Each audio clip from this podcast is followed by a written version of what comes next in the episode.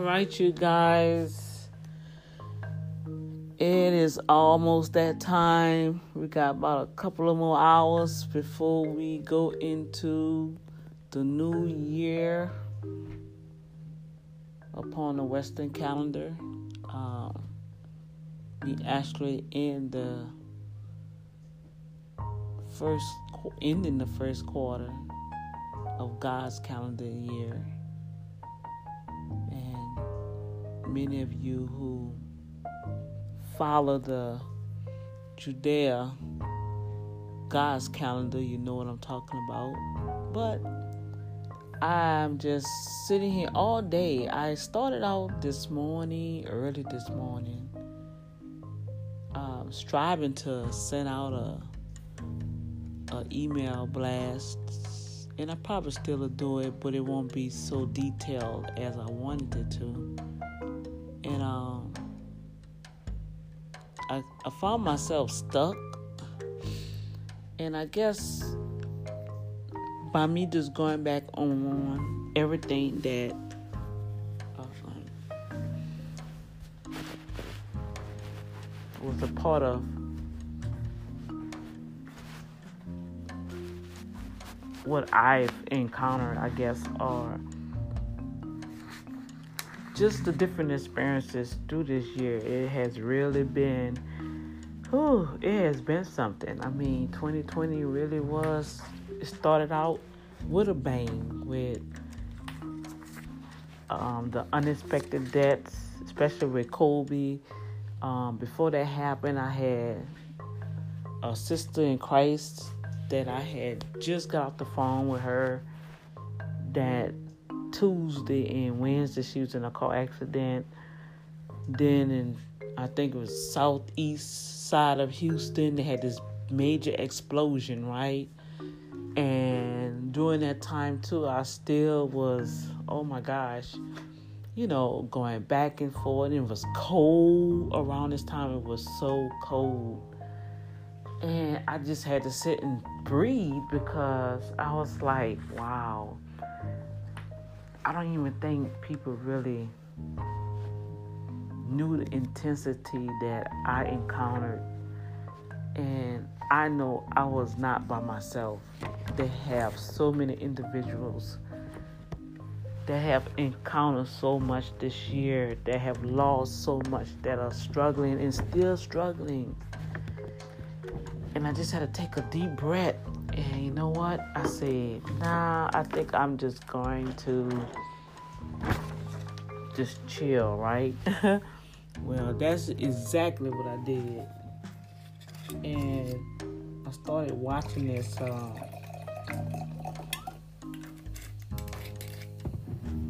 this series, which I thought it was a movie, but I'm gonna find out it's a series, right? A million missing things, and it's very, very interesting how this life that a group of these friends then grew up together, and the one that kept everything together had issues, right? And it just opened up a lot of unanswered questions. And then he took his life.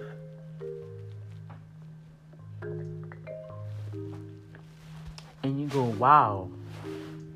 They reveal where he had just made a major deal, which in I guess everybody else's eye, it would have been successful, right?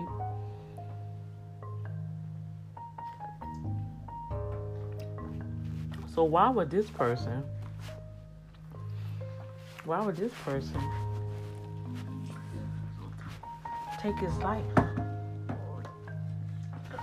But as each episode reveal, you'll see little pieces of things that occurred that in the midst of everything that he was keeping everybody else together, he had some some some situations that was unraveling. It just had me to really, really think and I really felt so overwhelmed, and it made me think about why God had, and I, I, I put God in it because if it was not for the Spirit of God, um, I don't know how I would have made it this far on my own. Um, I felt alone and abandoned and rejected and the betrayal and all the things that I saw through this series, through these episodes, because I haven't finished watching it yet. It just made me think about wow, all the celebrations. It was like I can I can really really count on one hand how many celebrations that others did for me, right? Um, and really recently, if it wasn't for my my um, daughter encouraging me, and it's like man, you've been doing this and been doing that. You have not really celebrate yourself, you know. And I was like, well, yeah, I need to do that. But then uh, I made me think about they have a scene on here where you know one of the friends was dealing with cancer, where I had to deal with cancer, and at that time, um, the support system that this person had. And then every year or every six months, they celebrated this person, right? For the remission. And I was like, wow, I never had that celebration, y'all. Until I started, um, it's like I had to create my own, you know. That's why I always say, welcome to my world, because it's like I'm the only one celebrating my world. You know, now I know of course you have your your children, you know, and and they celebrate your birthday and stuff, but little milestones like wow, this will be 15 years um, that I've been in remission from cancer, and the last three years I celebrated myself by um, volunteering at MD Anderson and then doing a 5K. Well, I didn't do it this year because of the COVID, and then 2019, by me working in the way they had my schedule, I wasn't able to do it, and it was like, okay, so I'm losing that stride, right? Well, not really. It's just things have changed. But when I sit there, I was like, oh my gosh, you know, and it really makes you really come into that place to like, and I start thinking about it. I say, oh my gosh, here we go, another New Year's coming around, and I'm by myself again. You know, and I felt within myself, and I'm just sharing this, but I just felt like by this time, I'll say, well, my Lord I should have at least a, a companion or a partner or even being married, right? I mean, I know I'm not that that bad off. You know, um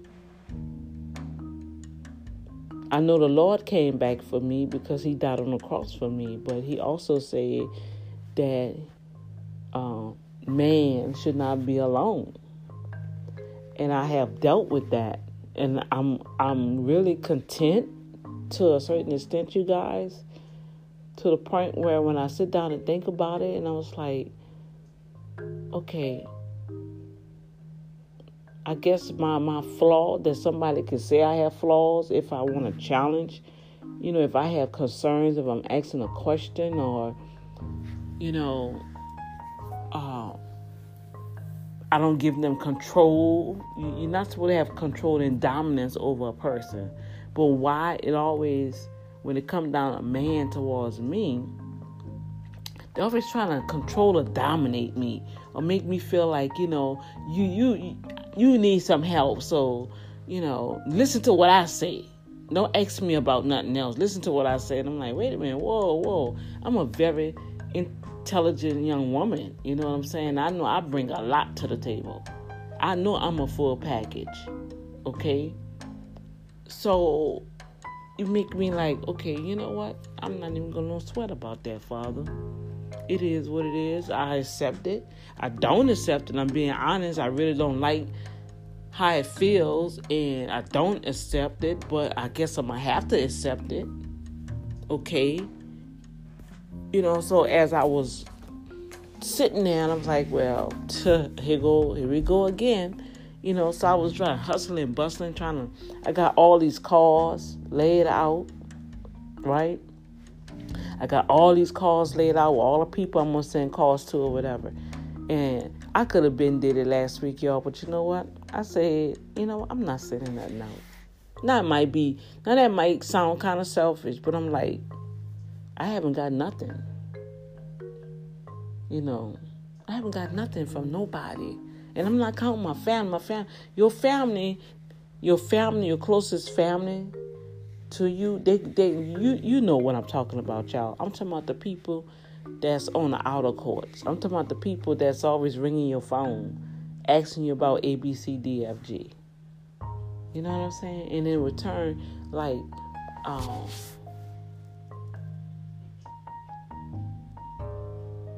I was thinking about something that I saw, and yeah, it did trigger something because it kind of teed me off. But it it I saw a statement somebody had wrote to somebody else, like, you know, um, that's they the best thing that ever happened to them or whatever. What what what what that's supposed to mean? You know, I was like, wait, wait, wait. How can that person be the best thing that ever happened to you when you didn't have anything and some and you perpetrated and emotionally entangled friendships to get to where you are. So, you know, you didn't do all of that by yourself. You know, you don't give prompts to somebody else. Yeah, they emotionally coming to tap you with your physical or your sexuality. Let's put it like that because the physical, you don't, the other person don't have to do it they can just raw, you know, floss on in there. And so I was sitting there thinking, I say, wow, you know what? Mm, okay. Okay, so what, what I supposed to do with all this, Lord? Because through this year, it's really been a, a, a rough year. I know it's been a rough year for me, so I know a lot of you guys that's probably listening to me is a rough year. You know, some some made it, some profited, but some are struggling. Some got heartache. Some had loss. Some became sick and still dealing with sicknesses and dealing with this COVID 19 and all the other elements that can really break a person down if you don't have that that collaboration with people who really care about you. Who really love you and care about you. Some you know people that you know you can call upon and you and they believe in you and they say you know what? We're gonna make this happen. I'm gonna do this here. And you don't have to be wondering well damn what happened was you really excited for me because when i really needed you i mean this is something that i needed for me to get something, a project done. So it just shows like, oh, okay, I see what it is.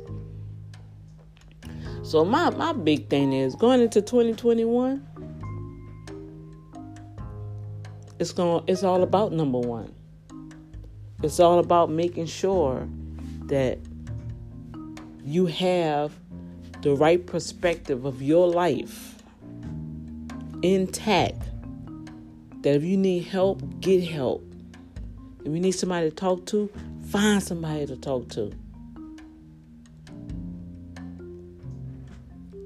if you have to communicate if somebody done something and you uh, literally have um, access to them, let them know, look, you didn't do right. You didn't treat me right. You didn't talk to me right. You didn't handle me right. You was wrong. I'm gonna play my part, but you didn't play your part. I kept my word. You didn't keep your word. And then we're gonna learn how to dust our feet and go forward.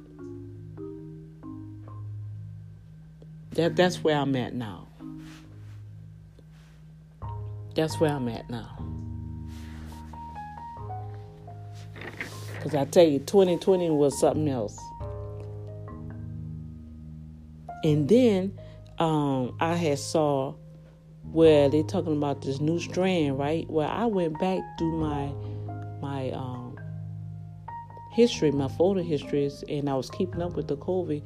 They had the new strands had hit way in March, while they was figuring out the COVID nineteen, you know, you know, and just what's the symptoms or whatever, right? because the new the symptoms are hitting. I'm telling you, I had to have a touch of that COVID because when I went through the list, that happened to me through March to the point all the way three months. I could not move. I was in this state of limbo. My bones was act, aching. Now I had everything except the fever. I did not have a fever. So when I called in to get a test scheduled, once they start letting you take it for free, well, we don't have a fever, but just quarantine. Okay, so now that you've been exposed to it, you still have a quarantine. Now what does that do to individuals that have to go to work and can't go to work because of the quarantine? So overall, then you got to think about all the the killings through the man. It's like the protesting was major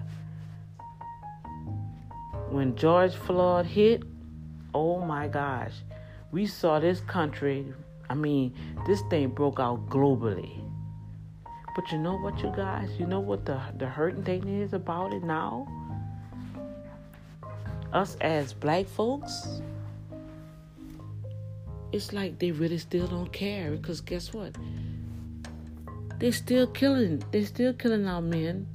They're still going after the disrespecting the women and so I just was sitting here today. Lord, y'all just don't know I sit here all day. I didn't even want to get on this broadcast. But I said I have to communicate with my peoples. First of all, so they can hear my voice. And just be honest and transparent on where what's going on. So those that first half of the year, man, it was hard. It was really, really hard for me. I had to close the office out of Houston. You know, the ministry is still functioning online, but we had to close the office because of the jobs, the shutdown. No income was coming in. The the the uh, building management, the owners, they didn't want to work with nobody. They was quick to say, "Well, get the PPL." Well, they wasn't approving all the PPLs. they wasn't approving that for especially the um, the stats for the African American business owners. We wasn't getting that money. And then as soon as, you know, I felt things was calming down, I was trying to get myself back together. Then what happened in June? My mom passed. Well, first she had she had got sick, and so we had to go. We went and rode to Louisiana for that and stayed up there and everything was looking good and like soon we came back home to Houston we get the phone call Lord have mercy excuse me y'all she had passed So that was like a TKO for me. Then all the stuff that was happening on the news, the wildflower, the I mean fires, the wildfires and the storms, and then we had to deal with the hurricane, and then more flooding, and man, and it is just no no relief. And to all of this, when you think about it, through all of this, the politicians are playing Russian roulette with people's lives.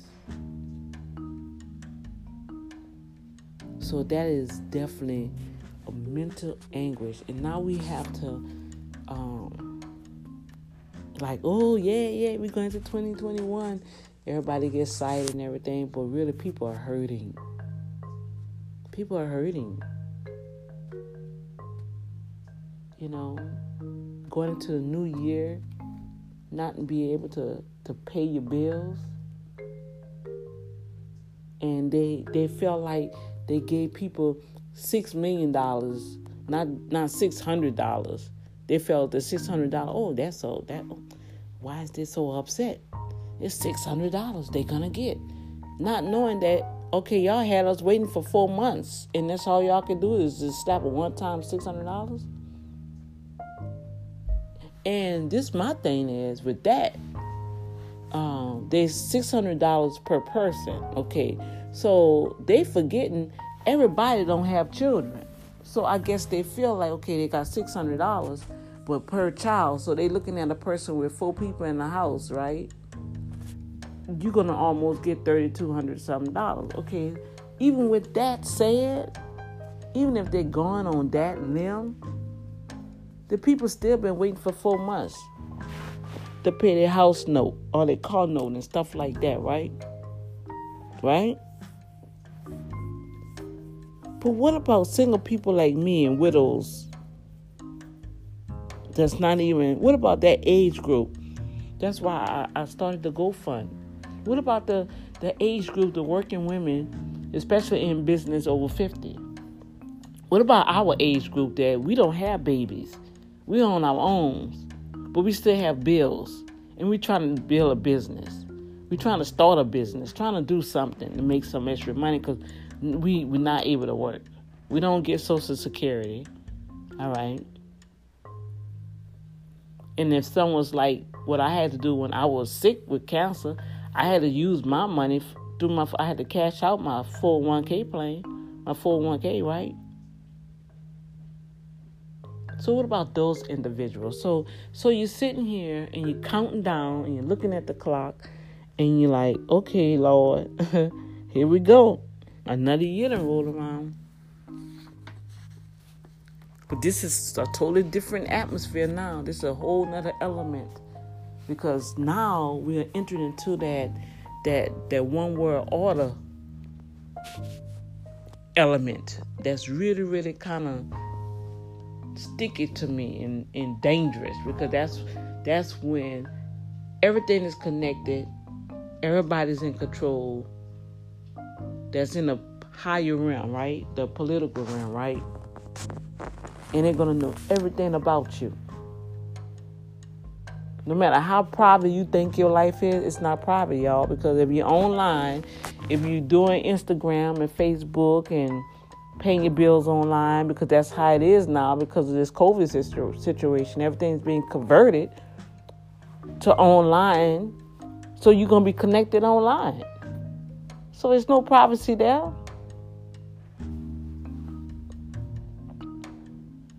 Then don't even start talking about the voting situation. Oh my God, that that was just crazy. And and and, and the thing about it, the man still in the White House doing crazy stuff. All this is all this is is is it, it takes a toll mentally on individuals. You know, you got the everybody online, they want to preach, they want to yeah, and just so much stuff that's going on. I didn't even go on there. I looked on there this morning and I got off. I Said, nah, I'm not I'm not even doing it. When I put a post, I put a post. But I will say that even through all of it, I could say that God still blessed. He still provided. At 11:59, God showed up in my life and was able to bless families that was hit major from Hurricane Laura and then the other hurricanes that hit Lake Charles three times. So thank God, Redeemed by the Blood Ministries and Unique Editions came together and sowed a good seed and was able to buy food and, and baby stuff and we got pictures i got pictures of all of that we was able to still contribute in the midst of a pandemic, in the midst of a storm, in the midst of our own having needs, God blessed us to be a blessing. And we came together with with a sister and a brother in the faith that literally took all the stuff out there and it was all it was all online. You know, so daddy had me to look at that. He said, No, you was effective. Daughter, you was effective. You know, what why why you be so harsh on yourself? And I guess it's not that let me see the best way I could put it, you guys, and then I'm gonna let y'all go because I'm gonna go back and finish watching my series. Yeah, I'm relaxing because I know starting next week I got to be hustling and bustling you know, to the point, you know, um, I ain't gonna say hustling and busting. I'm gonna change that. I'm gonna be doing day by day because I have to. I have to take care of myself. I have to take better care of myself because I have nobody else here to take care of me, as I thought that I would at this age of my life.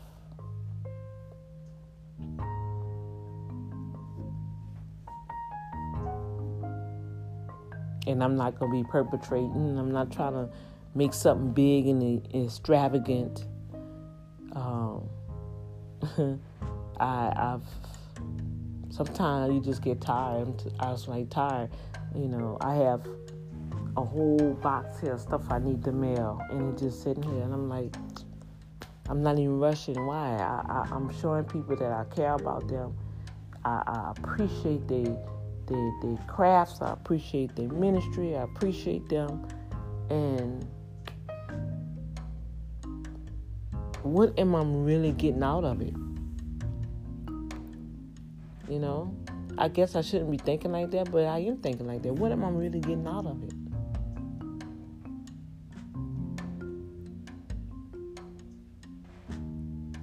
Yeah, and I, I, I watched it, and I know it's just TV, but I know they have they have people like that. I mean, they have a, a group of individuals that care about each other and love each other to that point that they're there for them. And I was watching them like, where is the church with this? All the people in ministry that I'm affiliated with, and I feel I don't have to keep going through a whole description of my life for you to show that, hey, we want to bring you something. We want we want to bless you. How you doing? Okay, well that's good, but we got something for you, Dr. D, because you just been a blessing to everybody. We want to bless you. Where is that? I don't I don't get that. Where where is that?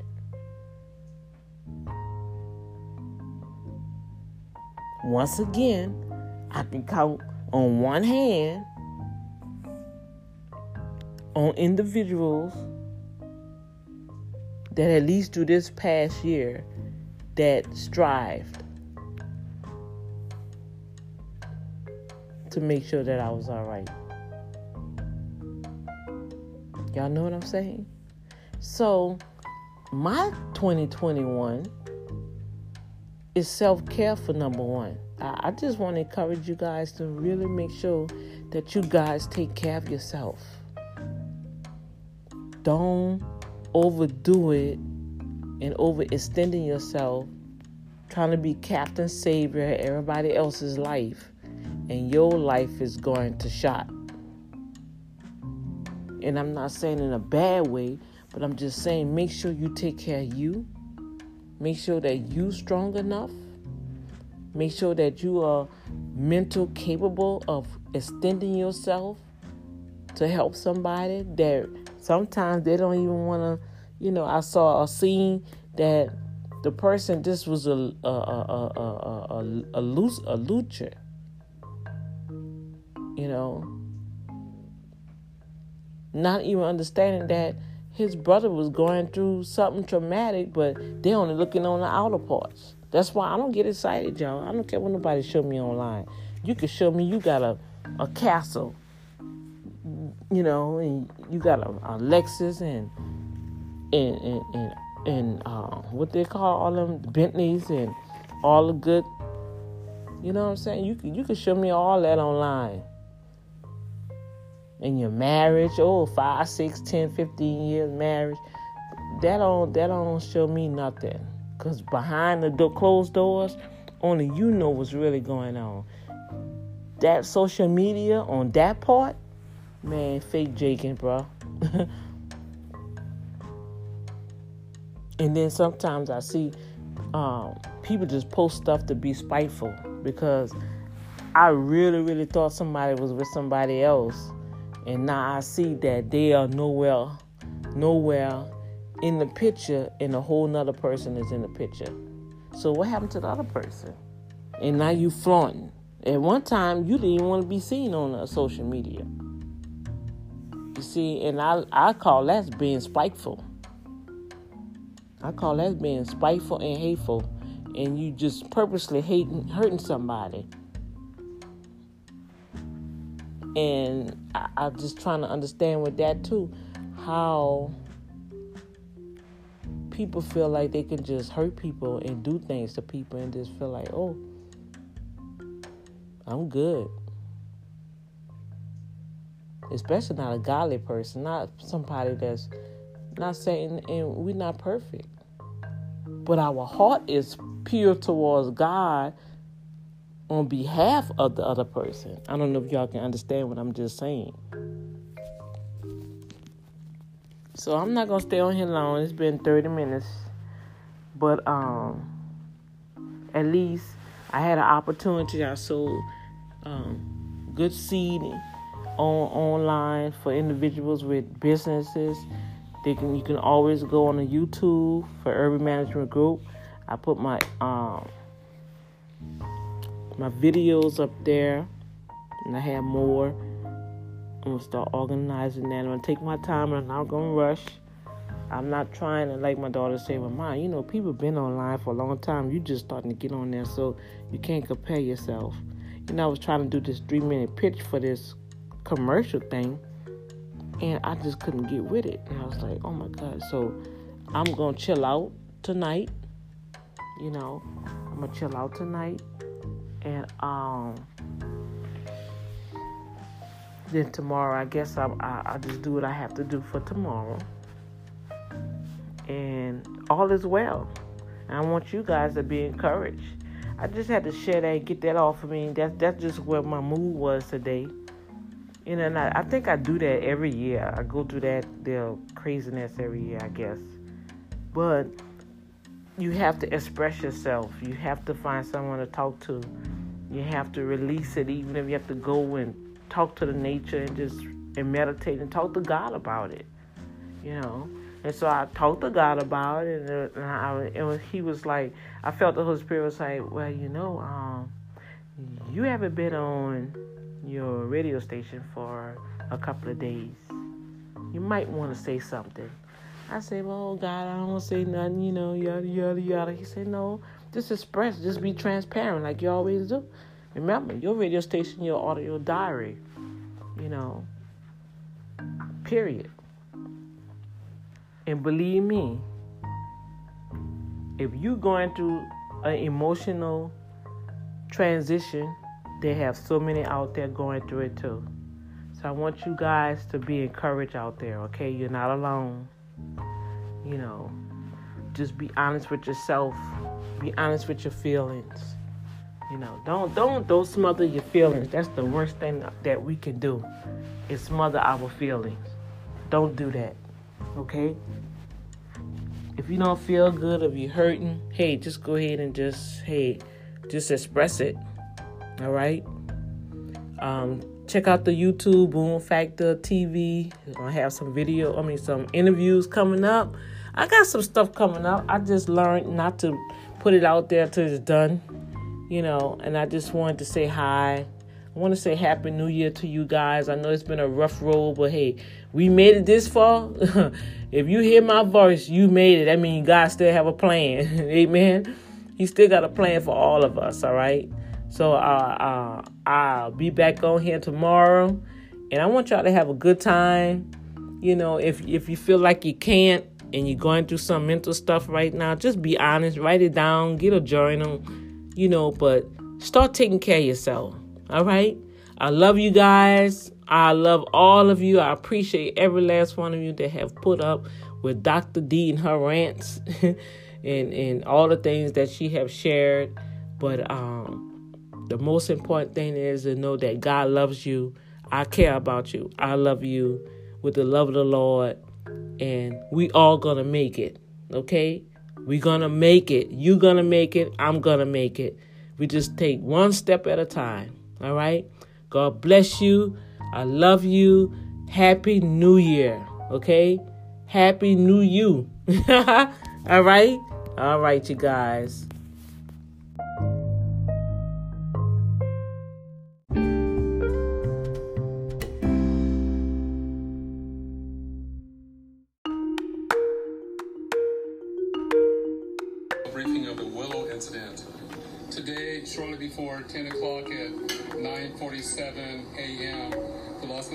Fire Department received a 911 call of a potential helicopter down in a brush fire at the intersection of Las Virgenes Road and Willow Glen Street in the city of Calabasas in unincorporated uh, Los Angeles County. Upon arrival, our firefighters discovered approximately a quarter acre brush fire that resulted from a crash on the on the hillside.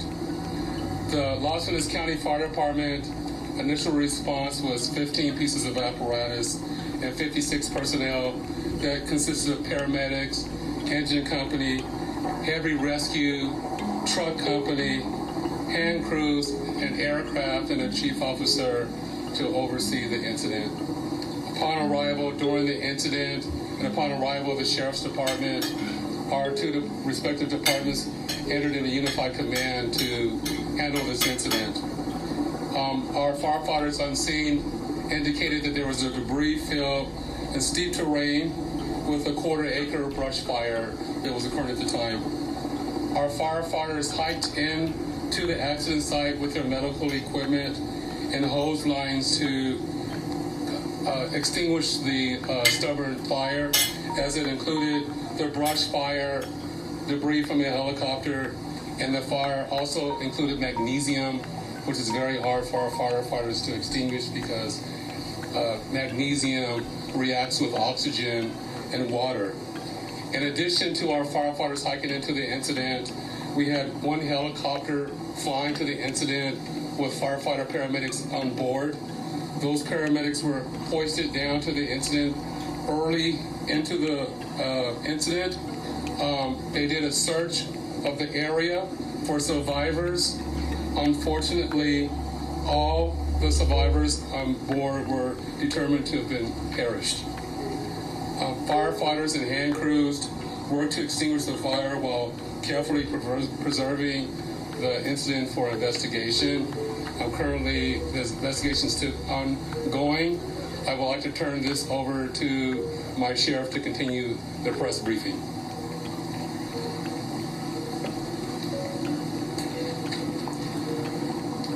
Thank you, Chief Osby. Personnel from Los Angeles Sheriff's Station responded to the scene of, of the crash site and uh, assisted the fire department, and we've established a, a containment area, and now our Aero Bureau has a handle on traffic or uh, aircraft accidents. However, when there's a fatality, then it switches to the National Transportation Safety Bureau, the NTSB, and the Federal Aviation Administration, the FAA. The FAA is already on scene and assisting. We're waiting the arrival of the coroner's office to assist in the recovery of the remains. As the chief indicated, there were no survivors. We have a manifest that indicates that there was nine people on board the aircraft, the pilot plus eight individuals. There were nine Uh, people. There wide speculation of who the identities are. However, it is be entirely inappropriate right now to identify anyone by name until the coroner has made the identification through their very Yeah. deliberative process and they've made, made notifications to next of kin. And it'd be extremely disrespectful to understand that your loved one was perished and you learn about it from TMZ. That is just wholly inappropriate. So we're not going to be going there. We're going to wait till the coroner does their job.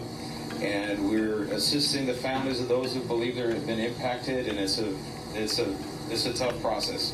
And our hope goes out to all of the members that were on board, all the family of everyone was on board this aircraft. And uh, God bless their souls.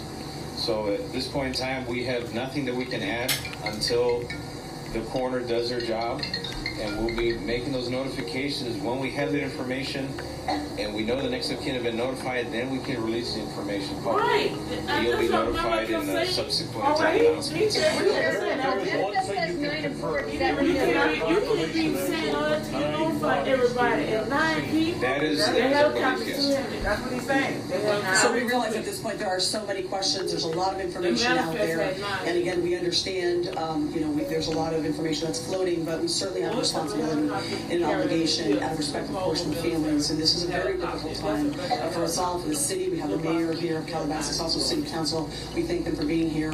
And in fact, they wanted to pass on a message that uh, for those in the community that want to gather here and are coming to Calabasas, um, if you do, uh, you are welcome to join others at the De Anza Park here in Calabasas and the cross streets there are Lost Hills and Las Verdes. Also, um, the Sheriff's Information Bureau will be sending out updates as to uh, when there will be, if there is one, a press uh, advisory out, a notification of another press conference or any other updates through our Twitter. So please look for that. And again, we thank you so much for being here today. And again, thank you for your time. Sheriff, Sheriff, just a question quickly on, on sealing off the area. We know the NTSB has to be there to do that thing. Is the public going to be able to get anywhere nearby, or is a stretch? Why? You know they just said no. For an indeterminate period of time. Remain shut down for an incident. How big of an area? Any idea? Can you confirm there was heavy fog in the area?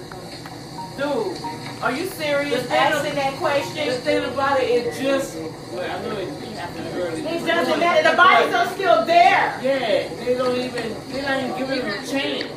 The bodies are still there. They Right. haven't recovered them yet. That's just what he said. Yeah. We have a recovery crew that's in the the route. county Look, sheriff. that's one right What there. is new, So uh, you gotta pick up nine bodies. You gotta us scatter is yourself that all now, over to pick up according to the bodies. county sheriff, there were nine people on board. That's why I said, Lord, I pray for, I condolence to all that was affected. I ain't counting no number because I ain't know what Before numbers. this, They be so quick to wanna make news, news and got the information all wrong. We just heard from the county sheriff. Nine people. Now that, that helicopter was old weight. Well, it depends on, What kind of helicopter is it? but it was, Nine people, not five. his daughter Gianna, 13, a, one of Gianna's teammates, a parent, and a pilot. There Parent are four pilot, others uh, that are not yet identified, and the county sheriff says, as always, uh, make sure that they will wait to identify who is on that plane. They were looking at the manifest, according to the county sheriff. Nine individuals, and all nine believed to have perished mm-hmm. in that helicopter crash. What we also Wow. heard from the fire chief is that the 911 call came in at 9:47 a.m. Pacific time. That 56 personnel were then deployed to try to recover the wreckage and as well put out a quarter acre brush fire. And as is well known, Southern California brush is quite dry. Added Yeah. to that magnesium, which is difficult to put out. And therefore, he was saying, the fire chief, that it did take a, a bit of time to not only put out the fire, but then get to the wreckage itself because of magnesium in the dry brush. But what is new this hour 5:42 Eastern, 2:42 Pacific time. Is that unfortunately the number now goes up to nine individuals on the aircraft where it was believed before, Now they based on there talking about his cameras more was on. information, that there were five. And, and, and so the worry, Mike and the Rev still with us. You know, Mike, as we Yeah, 'cause they ain't saying nothing about the wife yet. I wonder if the wife was on there. For R, because it only hurts more. If that was the other the other family. Get more information The sisters from in there. Local officials. Because with Gianna on the plane, excuse me, on the helicopter, as well as the team and the parents, it's all going to be a close group. Yeah, you would think um, there there can't be good news out of this. I was thinking. We've so often have lost great athletes to crashes, air crashes, uh, helicopters. Um, we lost Thurman Munson, uh, who, like Kobe Bryant, was an MVP of his league, and we lost um, Roy Halladay recently. But the one that it reminds me most of, in a way, is Roberto Clemente, who died in 1972, who was a great baseball player, um, and he was doing charity work to bring uh, relief aid to um, um, survivors of a natural disaster. So it reminds me of that because it is the person who transcended his sport, the person who meant so much to a community. And also in 1972, baseball really Everybody wanna meet time. And I think that the And don't even pray for that tragedy and all those They other want to people put stuff who died on that helicopter, um, the outpouring and the concern shows where basketball has become as really um, central to our national consciousness. They're saying they're still Um, the col- fact that Kobe collecting the bodies and they, represented what he girl, they need to stop. people.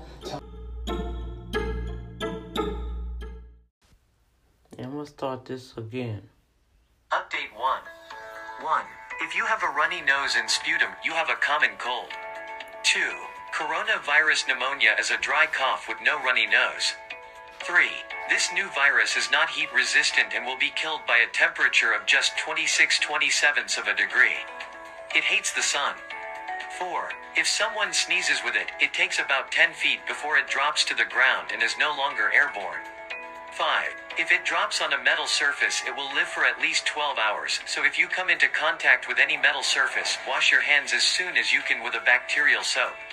6. On fabric, it can survive for 6 to 12 hours. Normal laundry detergent will kill it. 7. Drinking warm water is effective for all viruses. Try not to drink liquids with ice. 8. Wash your hands frequently as the virus can only live on your hands for 5 to 10 minutes, but a lot can happen during that time. You can rub your eyes, pick your nose unwittingly, and so on. 9. You should also gargle as a prevention. A simple solution of salt in warm water will suffice. 10. Can't emphasize enough, drink plenty of water. Update 2. The symptoms 1. It will first infect the throat, so you'll have a sore throat lasting 3 quarters days. 2. The virus then blends into a nasal fluid that enters the trachea and then the lungs, causing pneumonia. This takes about 5 6 days further. 3. With the pneumonia comes high fever and difficulty in breathing. 4. The nasal congestion is not like the normal kind. You feel like you're drowning. It's imperative you then seek immediate attention. Update 3. The new coronavirus may not show sign of infection for many days. How can one know if he she is infected? By the time they have fever and or cough and go to the hospital, the lung is usually 50% fibrosis and it's too late. Experts provide a simple self-check that we can do every morning. Take a deep breath and hold your breath for more than 10 seconds. If you complete it successfully without coughing, without discomfort, stiffness or tightness, etc., it proves there is no fibrosis in the lungs, basically indicates no infection. In critical time, please self-check every morning in an environment with clean air. Everyone should ensure your mouth and throat are moist, never dry. Take a few sips of water every 15 minutes at least. Why? Even if the virus gets into your mouth, drinking water or other liquids will wash them down through your throat and into the stomach. Once there, your stomach acid will kill all the virus. If you don't drink enough water more regularly, the virus can enter your windpipe and into the lungs. That's very dangerous. So please do everything to ensure your safety during this pandemic. Update 1. 1. If you have a runny think- nose and sputum, you have a common cold. I think that's very, Two. very good information um, that y'all can pass on. This is Dr. D with the Boom Factor. Please stay home, to help save lives. And you staying home is preventing you from catching this virus. It's just like the flu, but worse. Um, it's something else behind it. I'm not going to go into details. But right now, stay home because from what I'm gathering, people that is catching this don't even know how they got it. But they've been out in the environment and probably was around somebody that didn't even know they had it and got it from somebody they didn't know had it. And that's why it's spreading so fast. Okay? And then the symptoms shows up differently in different people. Sometimes you'll get an early sign, sometimes you get a later sign. Sometimes it'll show up like they had one case, it showed up after a person was in quarantine for 14 days and went about doing what they had to do. And a week and a half later, they wound up rushed to the hospital and they had a coronavirus. So, I mean, come on, you guys, let's help each other, okay? It is it's really heartbreaking to see the rebellion of people or being defiant. Um, that's what I'm calling it now. You're being defiant now. Okay. Yeah, I could stay home. I could stay home. I could really call and say, look, I'm really fearful of my life now because people not people are not staying home. They coughing everywhere. I have a pre uh, medical is this uh, condition that really, to be honest with you, like my daughter keep telling me, Mom, you shouldn't even be out there. But as I stated, I do trust God, but I do also feel in my spirit I have the peace of God. I already seen this coming, right? And I believe God is protecting me. All right. And I'm out here while I'm out here I am spreading the good news of the gospel of Jesus Christ. So stay at home, you guys. If you don't have to go out, don't go out. Okay? If you have to go to the store, make your list, go to the store and get out of there and get back home. It's that when I go to the store, I be lagging and just that's really my downtime. I relax. I walk through the aisles. I know what I'm to get because I know how much money I have. This is not the time to do that. Okay? This is not the time to do that. So, this is Dr. D. I want to thank all you guys who have literally supported and, and listened to my program. I pray that my life encourage you to let you know, hey, Dr. D be going through some stuff too, but she hanging in there. I want you guys to stand firm and hang in there. It's not over, y'all. This is just the beginning, though. This is the beginning, and Yahshua is Lord. You, you, it's a must. This is a time for you to get your heart and your mind locked into God and receive Jesus Christ as the Messiah. Repent for your sins Repent for your doings. Forgive those that have hurt and betrayed you. Forgive those people. They're gonna they're gonna do what they want to do anyway. I know it hurts, you know, but forgive them. Ask God to help you, and guess what? One day at a time, all is well. Okay? So I love you guys. Y'all be safe out there. Stay home. Take care of yourself. Take care of your family. And remember, when you stay home, you are saving somebody's life. All right? God bless.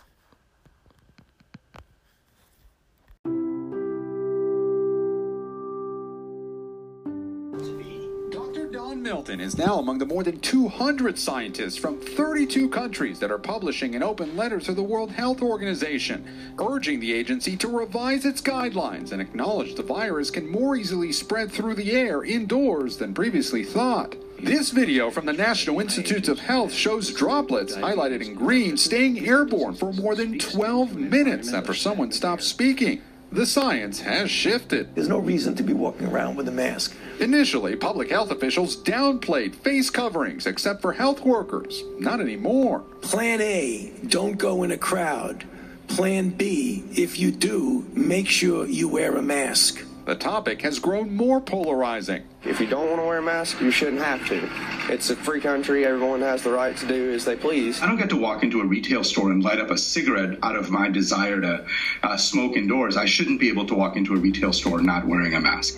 Harvard University announced online courses for the entire academic year. Across the country, millions of parents and students are now in limbo as school districts weigh the risks for the fall. I'm really worried that if we don't have the mask mandate in place, that the chances of them getting this, bringing it home to me, passing it on to my dad, who is 85, or my mother in law, who is 75, um, is pretty significant. In New York City, restaurants are scrambling to break even by expanding outdoor seating. Right now, we're doing um, about 25 to 30 percent of what we could do before as far as in house dining. It's just about being creative. Even though the city is now in phase three of reopening, indoor dining is still not allowed and won't be for the foreseeable future. Francis? Gabe, thank you. With cases of coronavirus skyrocketing in much of the country, today President Trump will take part in a discussion on how to get kids safely back to school. Yesterday, he tweeted that schools must reopen in the fall. The president also turned to Twitter to stoke the flames on several divisive cultural issues. NBC's Peter Alexander has more. During the height of the pandemic, President Trump's turning his attention to NASCAR's only black full time driver after the FBI determined last month that Bubba Wallace was not the target of a hate crime when a noose was found in his assigned garage at Talladega Speedway. The president tweeting, Has Wallace apologized to all those great NASCAR drivers and officials who came to his aid, only to find out the whole thing was just another hoax? But it was not Wallace who reported the noose. Instead, a member of his team found it and alerted NASCAR. Wallace responding, even when it's hate from the POTUS, love wins. The president's also tweeting NASCAR's flag decision banning the Confederate flag is hurting its ratings. Does he believe NASCAR should fly the Confederate flag, and why don't they fly it here? The ban on the flag was mentioned in the broader context of the fact that uh, he rejects this notion that somehow NASCAR men and women who go to these sporting events are racist. In fact, NBC Sports says ratings for the race were up nearly 50%, and the president's ally, Lindsey Graham, says he supports NASCAR's ban on the Confederate flag. And if you're in business, the Confederate flag is not a good way to grow your business. It comes as the president's trying to capitalize on America's growing cultural divide, going after protesters toppling statues. Their goal is not a better America. Their goal is to end America. And later downplaying the risk from coronavirus with a statement that many public health experts say is misleading. We have tested almost 40 million people. By so doing, we show cases, 99% of which are totally harmless. While the death rate remains Wow. low, hospitalizations in many states are increasing. And in a case that could impact the fall's election, the Supreme Court unanimously ruled that presidential electors, part of the Electoral College, cannot break ranks and can be forced to support the winner of their state's popular vote. Philip? Thanks, Peter. The CEO of the NAACP is speaking out about the Stop Hate for Profit campaign against Facebook. The campaign was launched in the wake of the death of George Floyd to pressure Facebook to do more about hate speech on its sites. It should not be a useful tool to recruit uh, uh, individuals to participate in white supremacy Right. and use racial hate Right. speech, gender hate speech, anti Semitic speech, and other harmful speech. More than 400 corporations have joined the boycott by pulling their ad spending on the site. Facebook executives are set to meet with representatives of the, of the organizations who are leading the boycott today. All right, let's get a check on our weather with NBC meteorologist Janessa Webb. Yeah, see what's happening, you guys. They have a private organization on Facebook that's totally white supremacist. Okay, and it was a private group, and one of the NAAWCP, I, I think I didn't say too many acronyms, exposed it, and and of course, let's see, let's let's tune this down. Of course, that's why the ban is there. And there's a lot of other information that is happening all over the world. And I'm going to purposely purposely share all of this with you guys out here so you just won't be tunnel vision on one form of information. All of this is wrapping up. It is coming to the point where um, um, the uh, the new president needs to be elected this November, and this COVID nineteen, the protests, all of this have a significant impact on where are we going forward in this twenty first century. Okay, and so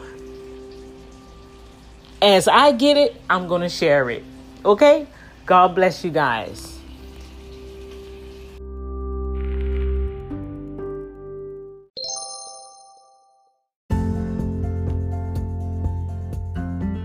A Chinese virologist called Li-Meng Yan is in hiding tonight after criticizing the Chinese government's duplicitous response to the Wuhan coronavirus.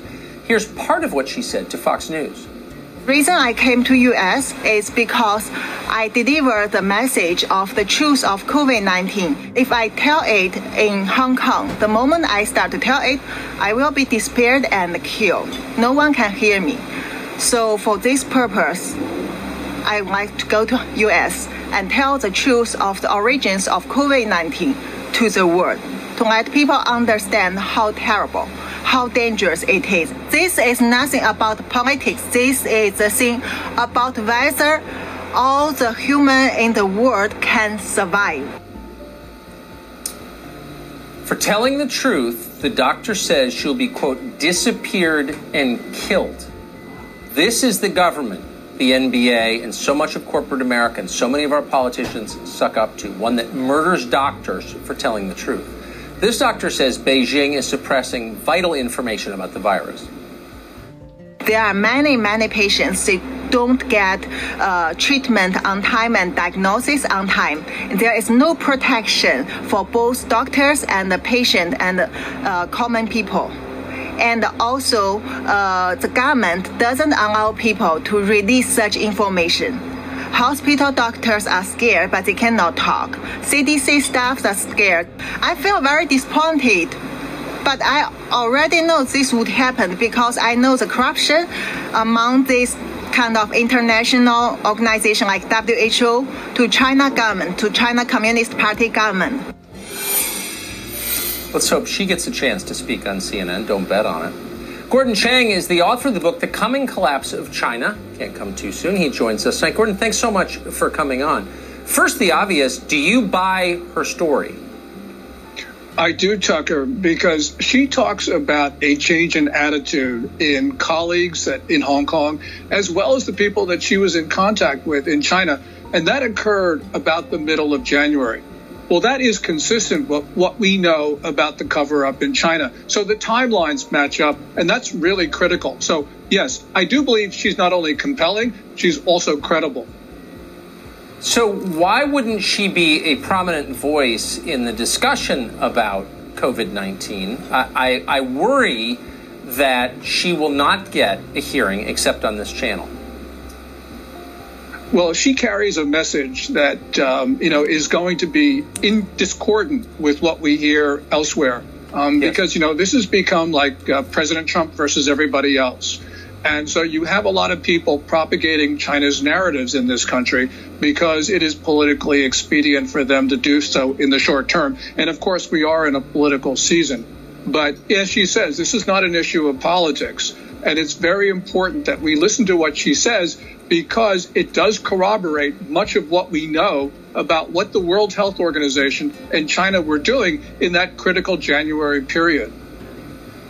What do you think? I mean, and let me just agree with you emphatically. This isn't about the president, it's not about politics, it's about public health, which isn't served when governments lie to cover their own misdeeds or mistakes.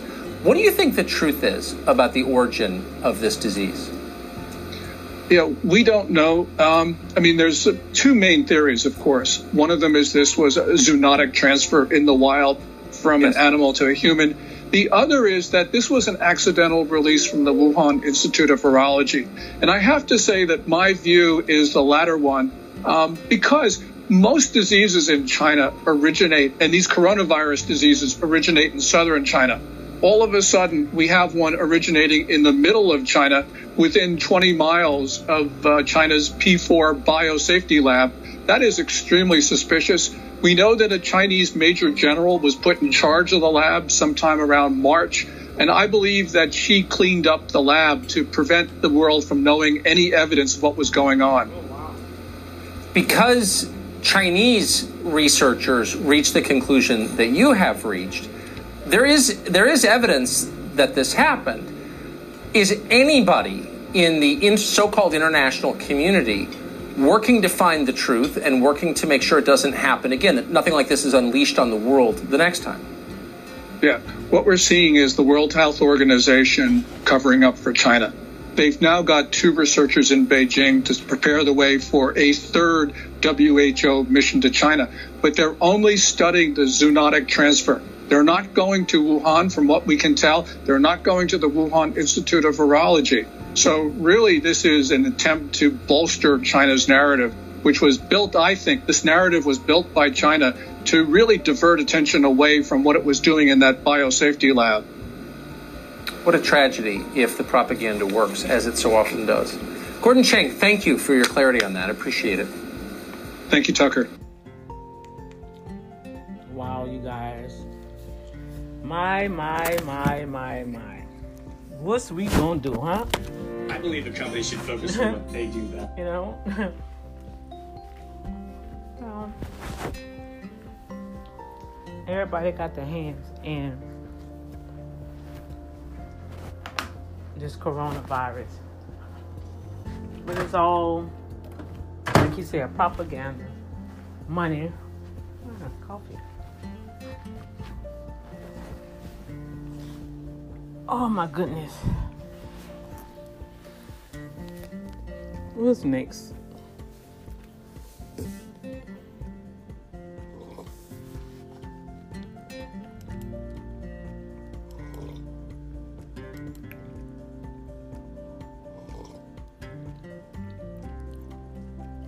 A car that was buried 50 years ago has been pulled up. 1957. Lord have mercy. I wonder what's in there. I hope it wasn't nobody.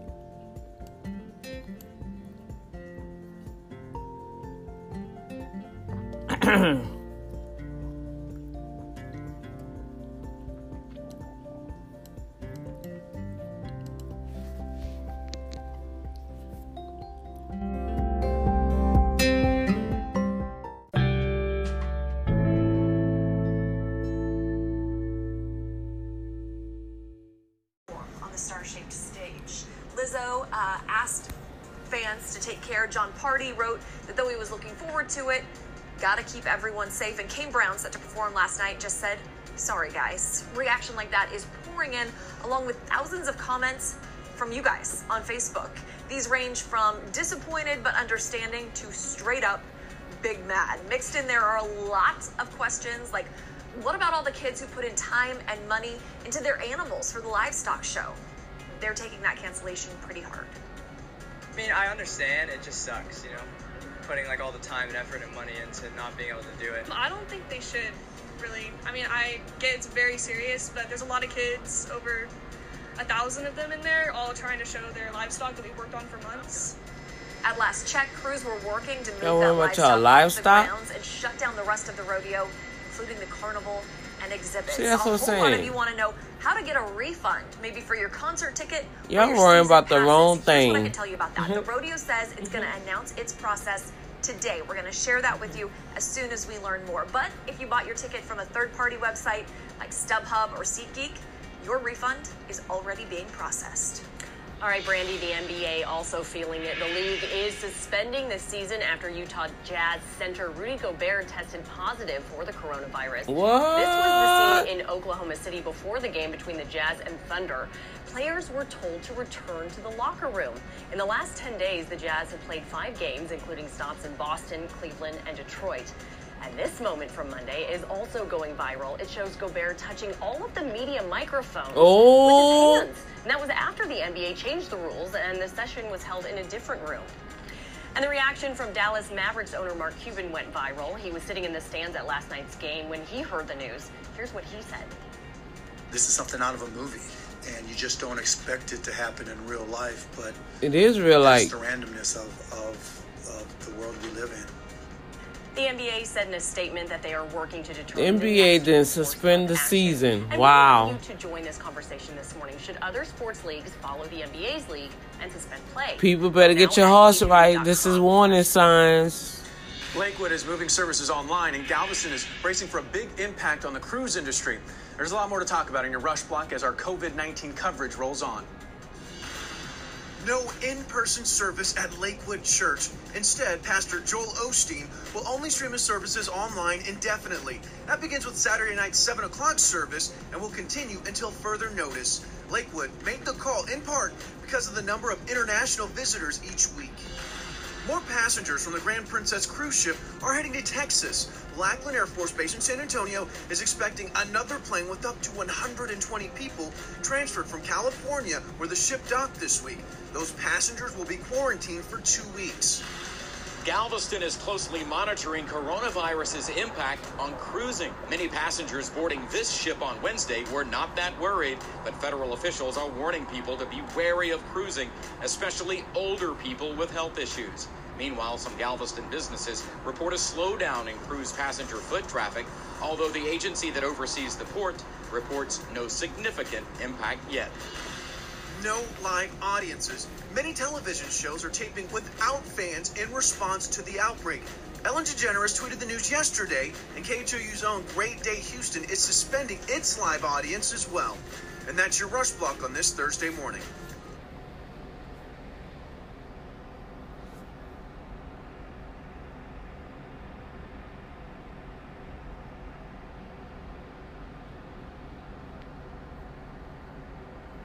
Searching for the perfect family ski vacation? Find it with Vrbo. They search millions of chalets to find your family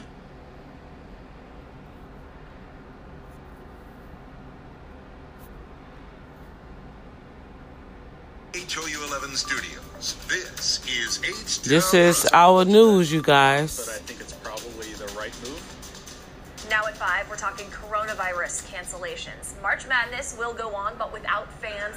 And the NBA suspends play until further notice. This morning, we want your take on all of this. Should other sports leagues follow the NBA's league and suspend play? Chime in at khou.com slash vote now. Thanks everybody for waking up with us here on H Town Rush. I'm Xavier alongside Brandy, Steph, and Chita. But when you think college hoops, you think the NBA, two big events impacted so far. And the rodeo. And the rodeo, obviously. Um, but waking up this morning for folks just getting the news or the alerts on their phone, shock factor. Drastic measures Big for time. public safety, though. All right, uh, we're going to have much more on that coming up in a few minutes. Chita, we want you to kick off our rush block. All right, guys. So this is day number three. We're tracking and talking a dense fog advisory. Now, mainly this morning, this is impacting our coastal areas. If you're waking up in Galveston, if you're waking up on the island, this is what you're waking up to. So some dense fog out the door. Otherwise, though, once you head in town and especially north of town, different than yesterday. You're starting off this morning with higher cloud ceilings and really visibility's a lot better. So throughout the day today, we're going to warm up quickly. We're starting off this morning mid to upper 60s. Heat and humidity, that will continue. High temperatures build to 80 degrees today. A little bit of that sunshine will keep us dry throughout the day. However, rain chances pop back in beginning tomorrow. We'll talk more about that coming up next, Steph. All right, Chita, thank you. Let's go to the Gulf Freeway. Here is a cluster of traffic caused by some construction. So you've got road work on both sides of the freeway. But if you were joining us a few minutes ago, I pulled everything back so you could see this is only a very small portion of the drive, and you don't even need to take the frontage road. Hopefully, this will clear away by 5:30. But this is in the La Marque area, heading in and out of Dickinson as well. So it's less than a half a mile of that roadway project. So we take you to the overall map. Green being celebrated all across, except right here, southbound side of your 99, heading towards the Katy Freeway. A little bit slower. Could be something in the works that has not yet been reported. And sometimes when it's this slow, it's maybe a debris field, and they have to block lanes just to clear it and send you on your way. Xavier. All right, Steph, thanks. Driving drunk with kids in the back seat. Yeah, that, that's what Houston police say a woman was doing when she rear ended an officer overnight.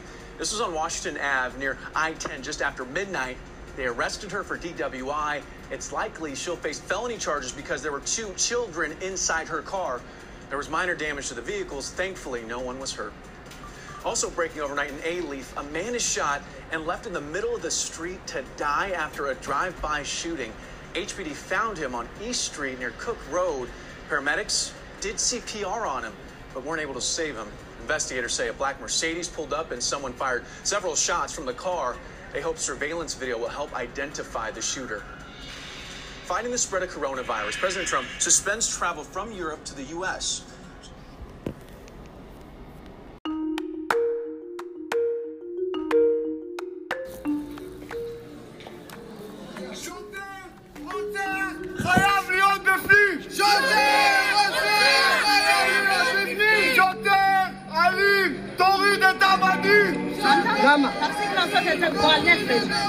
Solomon Tekah, a 19-year-old Ethiopian Israeli, was shot and killed by a police officer last summer.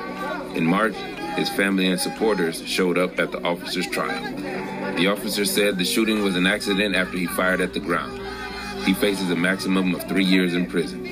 החוק שלכם, אתם המצאתם את החוק, מאסר עולם. זה החוק של רצח. אז איך שלוש שנים? איך? בואו נשאר, נגיד את כל הקורבנות של הנרצח עם כולם ביחד. אברהם גפני! נרצח על ידי שוטר! סלומון! סלומון! נרצח על ידי שוטר! Tekah's death wasn't the first to rally the Ethiopian Israeli community. Over the past five years, six young Ethiopian men have been killed by cops, according to a local advocacy group, leading to huge protests across the country. None of the officers were prosecuted until now. This might sound a lot like the Black Lives Matter movement in America, but for Ethiopian Israelis, their struggle for acceptance is complicated by both race and religion. They're facing injustice in the world's only Jewish state, even though they're also Jewish Young Ethiopian Israelis like the rapper Teddy Neguse have been at the forefront demanding change.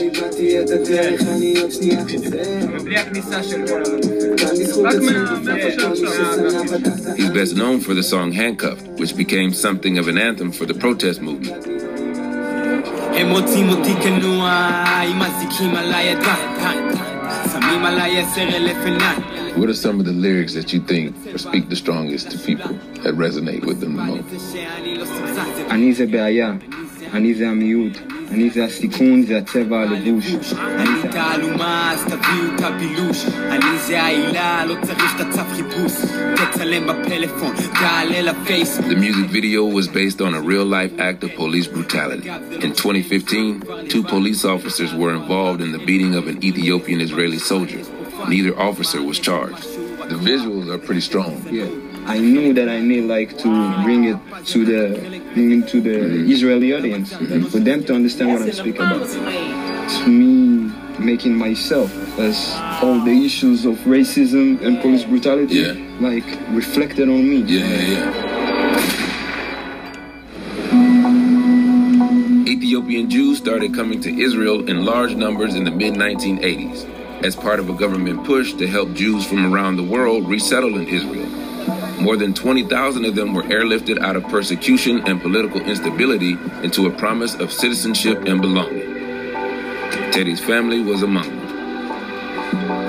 So basically, what my mom doing now, she's making buna. Buna. Yeah, it's coffee. It's like a tradition when all the family sit around the table. I can- I can help her? Yeah, you can help her. You need like What to need move do? them. You need to move them like she's doing. The whole time? We need it crispy but not burnt.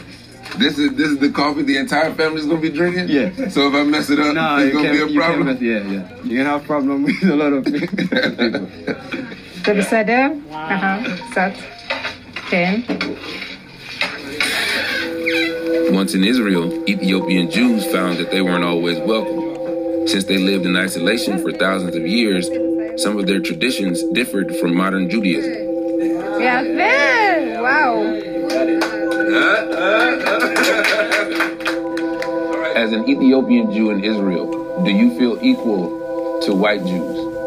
אנחנו יהודים לכל דבר, אנחנו, אין לנו ארץ אחרת, ארץ הקודש, זה מה שאנחנו, אנחנו גם מרגישים ככה. זאת אומרת, למרות שיש מוסדות כאלה וכהנה אה, שלא רוצים, אה, לא כל כך מקבלים אותנו. אני לא פחות מלבן, ברור שלא, ואני גם אה, עושה הכל כדי שאני לא אהיה שונה, ומי שמסתכל תמיד יסתכל באופן לא שווה.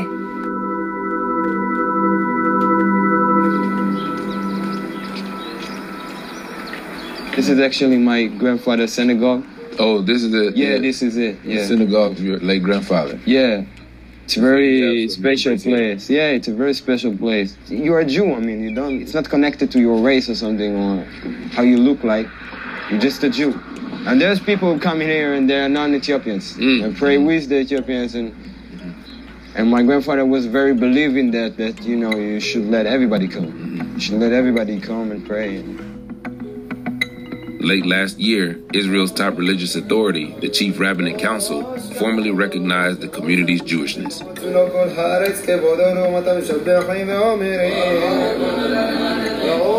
Rabbi Shlomo Amar was a member of the council until 2013 and advocated for the change.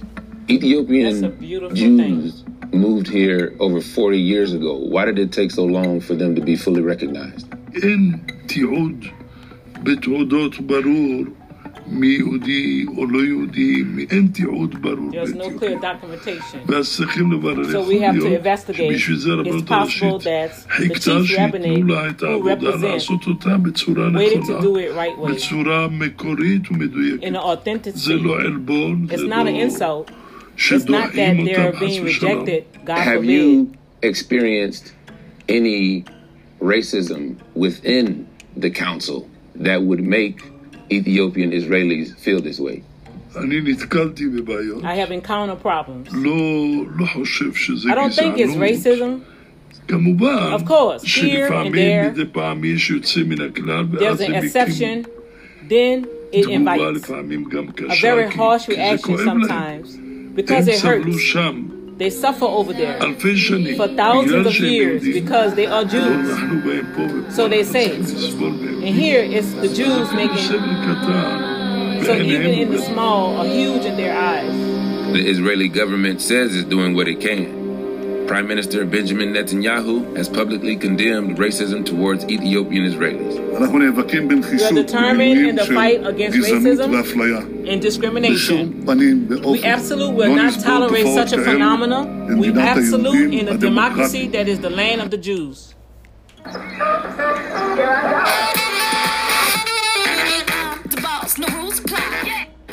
Better test.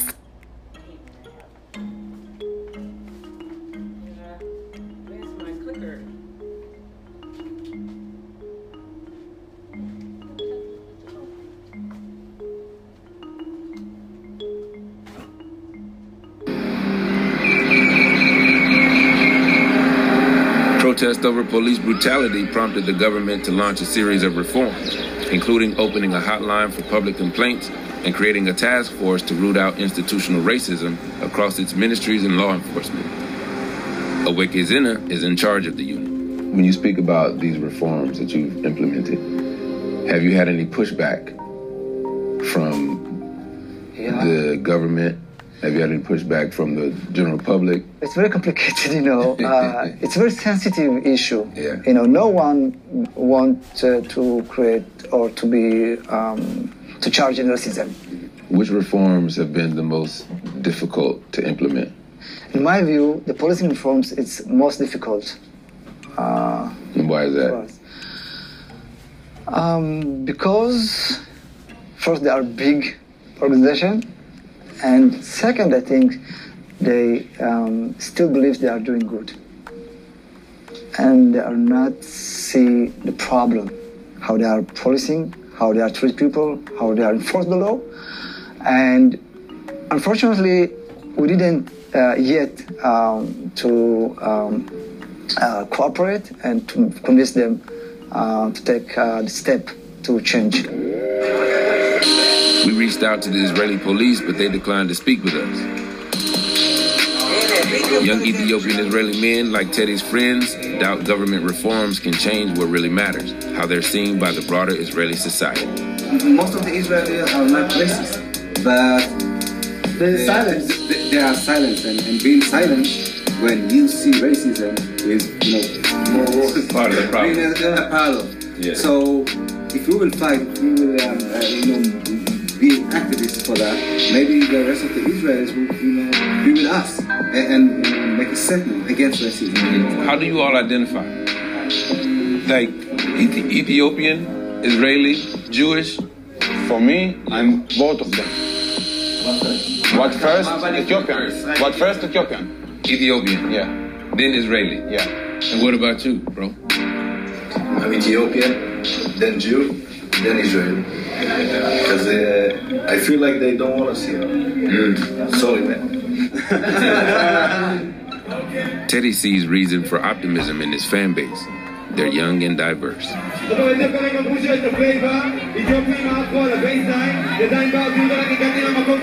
I think that our generation is on the halfway of bringing the solution. I mean, just like for me to grow up with people who are not Ethiopian, and for them to feel about me like I'm their friend and I'm like I'm their brothers. Like so, I think this is what like uh, can fix racism. When you know the person, you you will not afraid him, you will not shoot him, you will not do anything to harm him, because you know uh, he's just he's just like you.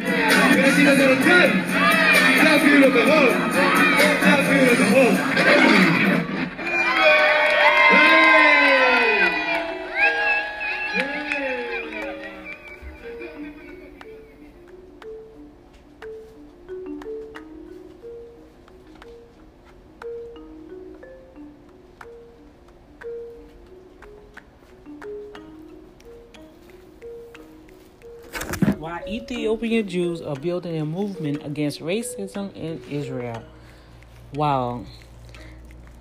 Even in the Holy Land, our brothers are getting shot down, beat. That's that's wow. That's all I can say. Well, as always, you heard it first here on Boom Factor TV with Dr. D. I pray that you're having a glorious, beautiful, comfortable day. It's gonna be very, very hot outside. So if you go out, make sure you mask up, glove up, dehydrate up. Okay? Take care of yourself and take care of each other. God bless you.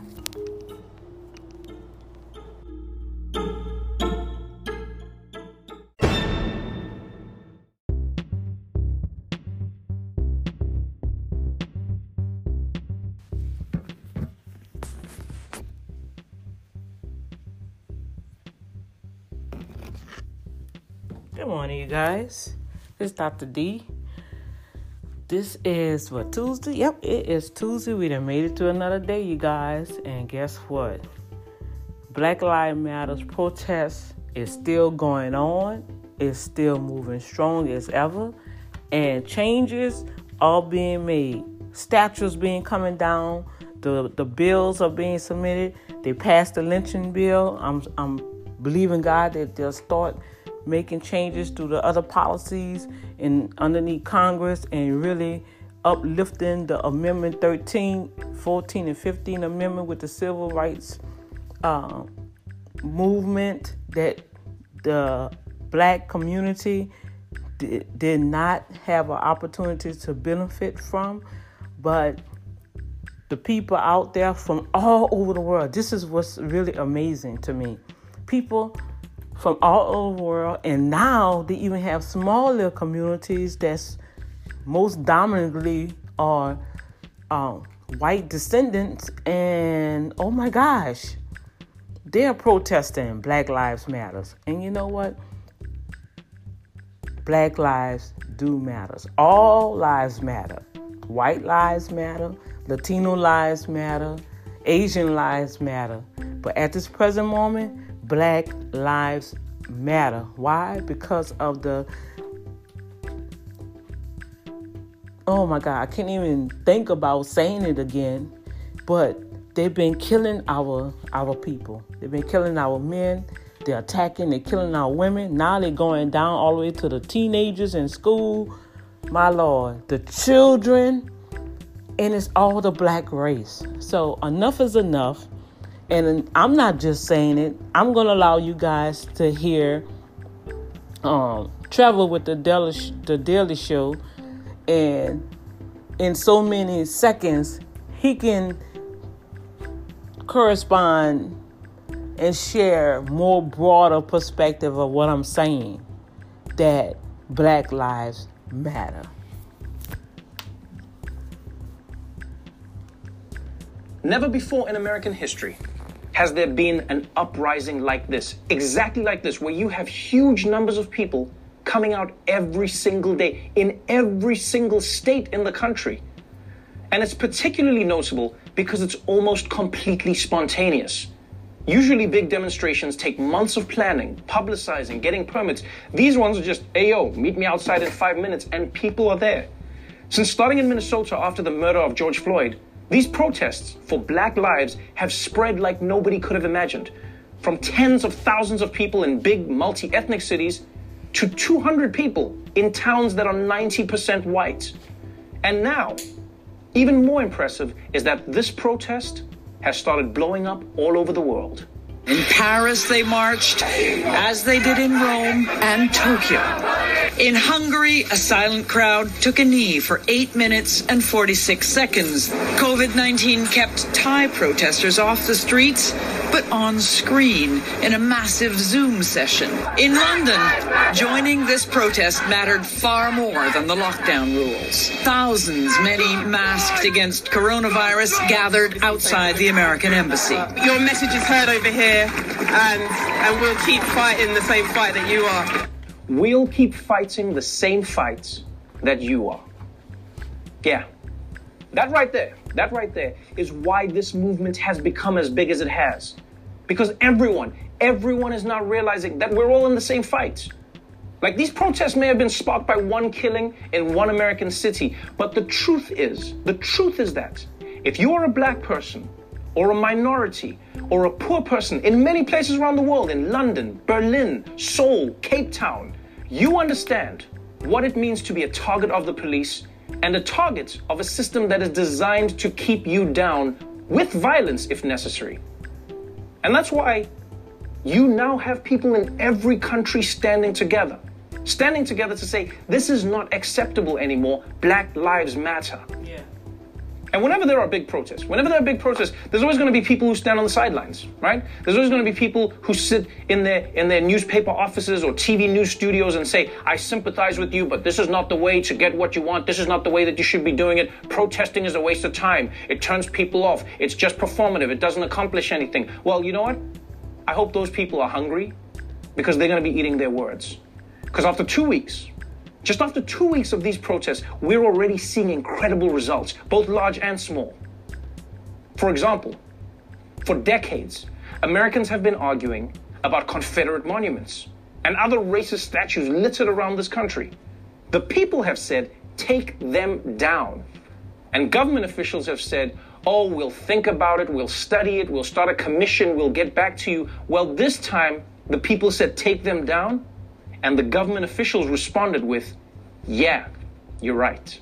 There were cheers Thursday night at the foot of Richmond's Robert E. Lee statue after the governor announced the monument, which stood for 130 years, is coming down. Mobile, Alabama removed a Confederate statue this morning, and Indianapolis announced this one is coming down. For days, protesters in Philadelphia have tried to tear down this controversial statue of former mayor and police commissioner Frank Rizzo, widely accused of being a symbol of racism for his tactics against the black community in the 1960s. 60s and 70s. The city taking it down in the middle of the night. Yes. Yes. Yes. In Philadelphia, they decided to take Woo! down a statue of a racist police yes. commissioner. Yes. And I guess the question we should be asking is why did a racist police commissioner have a statue in the first place? Right. And yeah, there are still there are still people out there who are like, yeah, but if you take down the statues, how will people learn their history? These statues are about history. Read a book, motherfucker.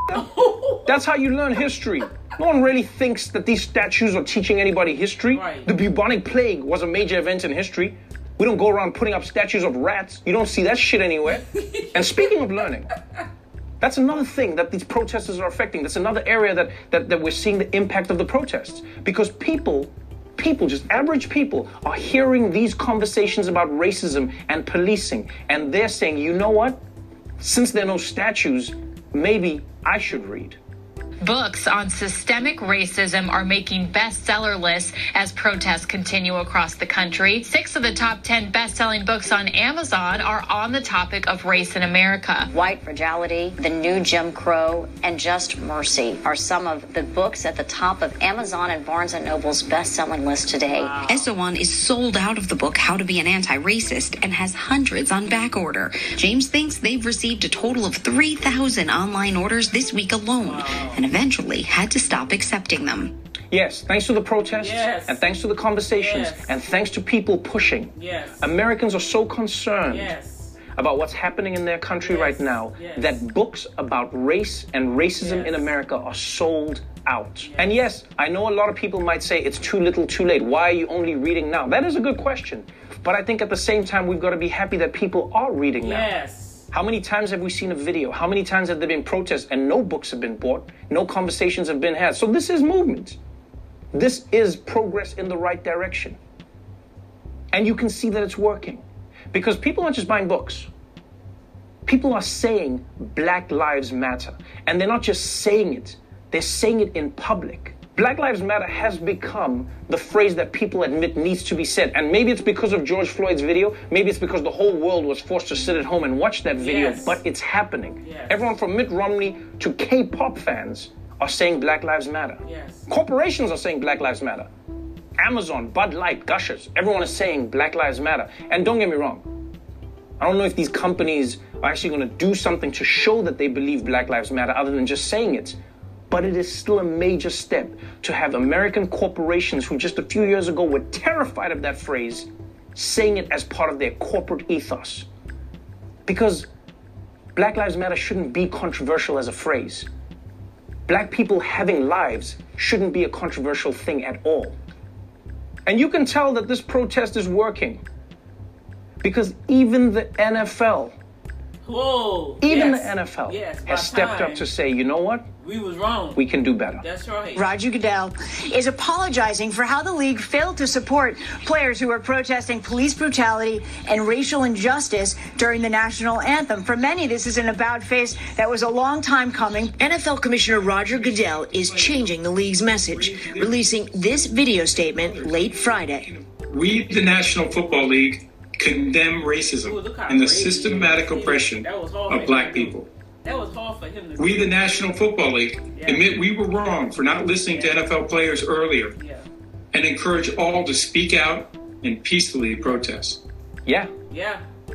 Roger Goodell, commissioner of the NFL, has come out with the statement that you just saw, which is one hell of a statement from the NFL. And And look, it is a bit weird that he's affirmed their commitment to Black him. Lives Matter and protest, right. and then not mentioned Colin Kaepernick, the Thank person who was blackballed by the NFL Thank for protesting for Black Lives Matter in the first you. place. Thank you. I mean, that's that's what I mean about people actually doing something. Like it's nice to see the NFL say this. Don't get me wrong, but I hope that Goodell and everyone at the NFL are actually going to look at doing things, because every other industry, you know, they have to prove their commitment by hiring thousands of new black people. The NFL's just got to hire one. And yes, I know I said, I know I said that even purely symbolic gestures are nothing to sneeze at, but we all agree that posting statements, taking down statues, and selling books is not enough. That's right. It's part of it, but it's not enough. That's right. Companies have to hire more black people. Companies have to stop not hiring people because they're black. The culture has to amplify more black voices. And of course, cities have to end the racist policing of black communities. That's where we all started. That's where this whole thing started. And that's the good thing about these protests is that it hasn't just gotten people talking, it hasn't just got people buying books, it hasn't just gotten like leagues and organizations saying Black Lives Matter. The best part about these protests is that they're already producing substantive changes as well. The killing of George Floyd is fueling calls to defund America's police departments. Defund the police chants are spreading at protests, and the hashtag is gaining momentum on Twitter. The idea may also be catching on at city halls. Los Angeles Mayor Eric Garcetti said Wednesday he will not be increasing the the police budget. He also announced $250 million will be invested in such areas as jobs and education, especially in black and non white communities. Yes, Los go. Angeles has announced that they will be taking money away from the LAPD right. and putting it into programs right. like education. Yes. And please don't get it wrong, this is not a spite thing. I've seen so many conversations where people seem like they're punishing the police. No, studies have shown that when you invest in people, when you invest in communities, you don't need to invest in the police. That's right. It makes sense. Prevention is always better than a cure, right. especially when the cure kills black people. And after the mayor of Los Angeles made this announcement, after Mayor Garcetti came out and did this, which was huge, other cities quickly said that they're also going to try, at least try to fix their policing problems. New York has announced that they're planning to cut the police budgets and change some of the laws that have protected killer cops. Houston, Sacramento, and other cities are banning chokeholds. They're banning chokeholds and certain other uses of force, which is not enough, but it's a start. And Democrats in Washington have introduced a bill that would, among other things, make it easier to investigate and punish violent police, as well as banning no knock warrants like the kind used by the cops who killed Breonna Taylor. Yes. And if yes. all of this actually happens, these will be meaningful reforms. But one of the themes that has come out of these protests is that reform is not enough. What a lot of people are saying is you cannot reform something that was inherently designed to be bad. And so, what many people are demanding now is to defund or abolish the police. Let's stop having police in schools. Let's stop having police deal with homelessness, or people with mental illness. Let's stop having police patrol neighborhoods where they don't live and give that job to residents. That's right. That's right. And a month ago, a month ago, if you said any of this, you seemed like you were crazy and it was a pipe dream that would never happen. But again, after these protests, it may soon become a reality. In an unprecedented move, the Minneapolis City Council has vowed to defund and go beyond that, dismantle the city's police department. They're promising to replace it with a new system of public safety. We are seeking to disband the Minneapolis Police Department because it is not keeping Minneapolis safe. We have looked at ways to reform this department. We do not believe it is possible. Yeah. The city where this all started is actually promising to defund the police. And look, we're not naive. We know that promises aren't always kept.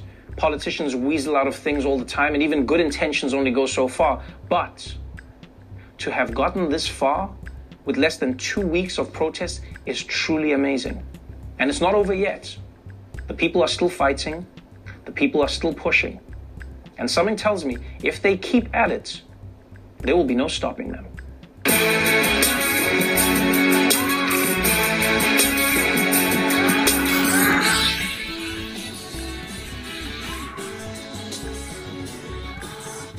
I believe that is so excellent, you guys.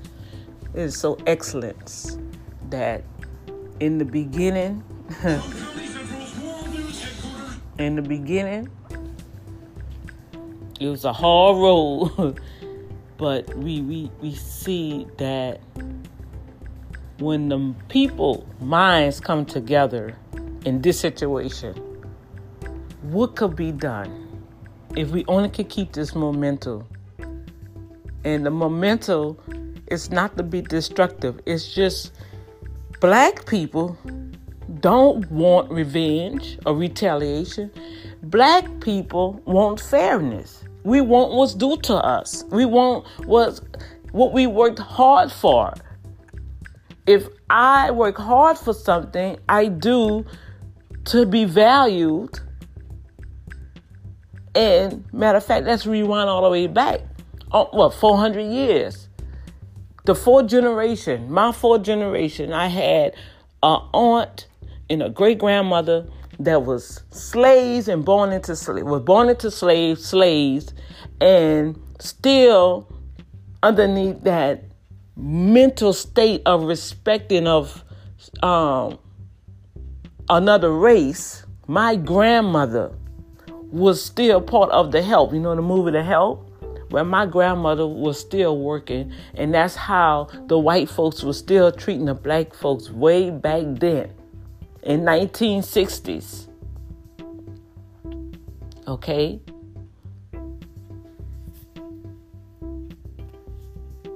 And because of that, and because of that, they only was able to teach us from generation to generation on what they experienced because they they believed in a change, but until then, this is what you have to do.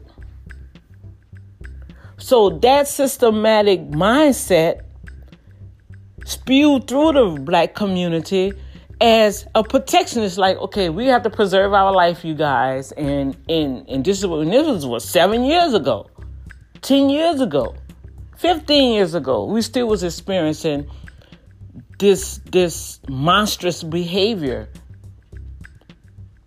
of people talking to you any kind of way, looking at you, profiling you, arresting you, abusing you. And now this is all heated up. And as you see, this is the results of it.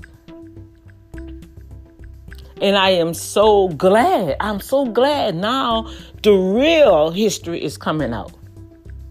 Because I do, I honestly believe some individuals that I have met in the last 10 years of my life, especially white people, they feel like, you know, y'all keep talking about this. What is this? I mean, why we just can't move on? That's that's the statements that I used to always tell. Why black people just don't move on?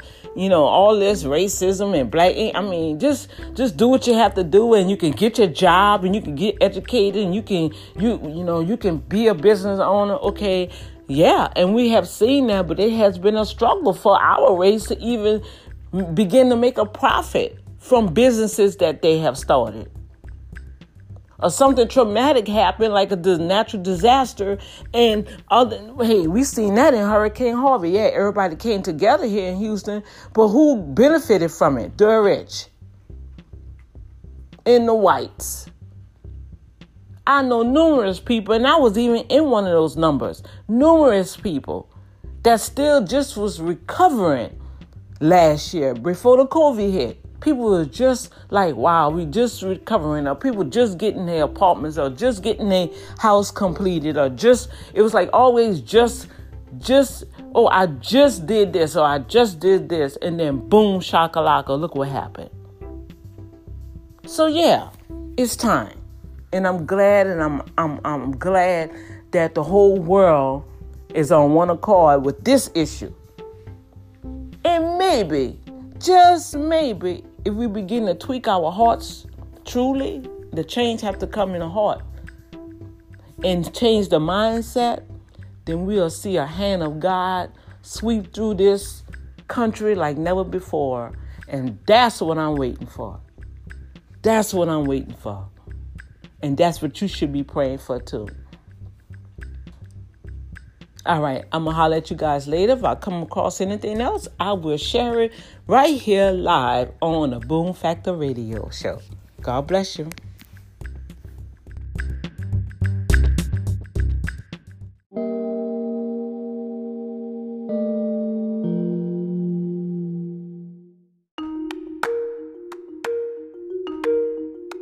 Not waving a gun, as police say. Let's get more now from Gabe Gutierrez. That's a shame. That's a shame. Tonight, the coroner in Columbus, Ohio says preliminary autopsy results show Casey Goodson was shot multiple times in the torso. Oh. And police have released this new 911 call made by his cousin who was inside the home. What's going on there? Sir, I don't know. Somebody breaks into the house and shot my cousin. His family says the 23 year old was coming home from a dentist appointment and holding Subway sandwiches, not a gun, when he was fatally shot last Friday by a sheriff's deputy. My only focus is justice. I eat, breathe, and shame. sleep justice, and I won't stop. This week, Ohio's Attorney General refused to take over the investigation, criticizing local police for waiting three days to ask for help. Now, federal authorities, including the FBI, are reviewing the case. Authorities say SWAT team members had just finished an unsuccessful search for an unrelated suspect when Goodson drove by waving a gun. The deputy, Jason Meade, later confronted Goodson outside his home. Police say there was a verbal exchange and that the deputy shot and killed Goodson. Meade wasn't wearing a body camera and wasn't required to. Wow. In the end, Casey's family wants answers. They want answers quickly. Neither the sheriff's office nor its union has commented on behalf of the deputy. Lester? All right, Gabe, thank you. Up next, the shipping deadline you need to know about tonight Man. before your wallet takes a hit. They is full of it, bro. I'm sorry. I'm sorry. Yeah, of course it's gonna take a while. They say three days. They call for help. I mean, enough is enough. I was in so much tears. I was in tears, y'all. When I heard that, I was like, again. I'm like, okay, so you just gonna run up to somebody. You follow. You follow. First of all, you follow the young man thinking he had a gun. Okay, thinking he had a gun in his hand, and you just gonna follow him and approach him on his property, and then just gonna shoot him. I'm like, come on, bruh. Come on, enough is enough, y'all. You know, I'm kind of sick and tired of all that crap. I really am. It just, it just getting just crazy. And, and, and I feel like this here, if the policemen really want to be the be right and good policemen when they have their morning briefings, I really would like to hear how their morning briefings are. Is it to the point where, okay, we out there, remember, we are being paid to protect and serve our community. So please make sure that whenever you get a call, let's get the details. Let's not automatically pull out our guns unless it's a real, real necessity. No, these policemen, they they provoke stuff. They're gonna follow you. They're gonna approach you. You know, I mean, come on now. And then he gonna tell me how he wasn't required to wear a body camera. I thought all the policemen, I thought they had a law where all policemen supposed to have a body camera on. Why why he didn't have to require why he wasn't required to wear a body camera. Come on, y'all. Come on. Y'all they you know what? Y'all trying to y'all trying to insult our intelligence. Come on. Come on, it gotta be better than this. It gotta be better than this, y'all. It gotta be better than this. See, y'all don't hear from me in a while. I'm doing good. I'm trying to, you know, make sure things is up. Gotta be quarantined. You know, you gotta deal with stuff from other folks that's messing up your livelihood. And and the thing about it, they still shooting and killing people. Lord have mercy. Lord have mercy. Gotta change, y'all. Something gotta change. It gotta change. I don't know, but something gotta change. something gotta change. Something gotta change. I just I don't. something gotta change. That's all I keep feeling. Something gotta change, and it gotta change soon. You gotta change soon. They just, I mean, it's younger and younger. 23 years old. You didn't, you just took his life. Handsome black young man. Come on. You know, that was just like yesterday, y'all. I had did a quick Facebook thing yesterday. But I had on, y'all know I'm on, uh, um, and I was supposed to do one yesterday, so I'm gonna do it today. I, I have my grandbaby, but I'm gonna do it today. Uh, I'm trying to, well, I'm not trying, I am. I'm striving to teach people how to go ahead and get your business and stuff straight this week because next week we're gonna try we're gonna do it online show y'all where some places where y'all can um, apply for some simple grants you know? Simple grants. So um I goes to the county clerk because I had really I really I forgot about my my um my daycare business name that I had for four years and it was very good. We got accredited and everything. But at that time, um I had got sick and they had a lot of stipulations changing even with the daycare um the daycare industry. And at that time, it was just too much and I, and the parents wasn't didn't want to pay on time. They didn't want to come get their children on time. Y'all know how they go. So you know what? I just uh, temporarily closed it, and then I helped this other young lady. she needed a director. She had needed her. She had needed to um update her her daycare, or they was gonna shut her down. And so I, I mean, I thought we was gonna be, we was gonna grow, and I had learned some hard lessons with that. But nevertheless, um, it still was profitable because how God did it, it just worked, and it worked because I always put God first. He gonna always be first, and as long as we continue to acknowledge Him, you see what I'm saying? Hey, God gonna reward you, and that's just how I just deal with whatever God give me to do. So anyway, so I went there to update my um my business name. You know, you can go do an assumed name so nobody won't take your name. You can go ahead and register name, right? And um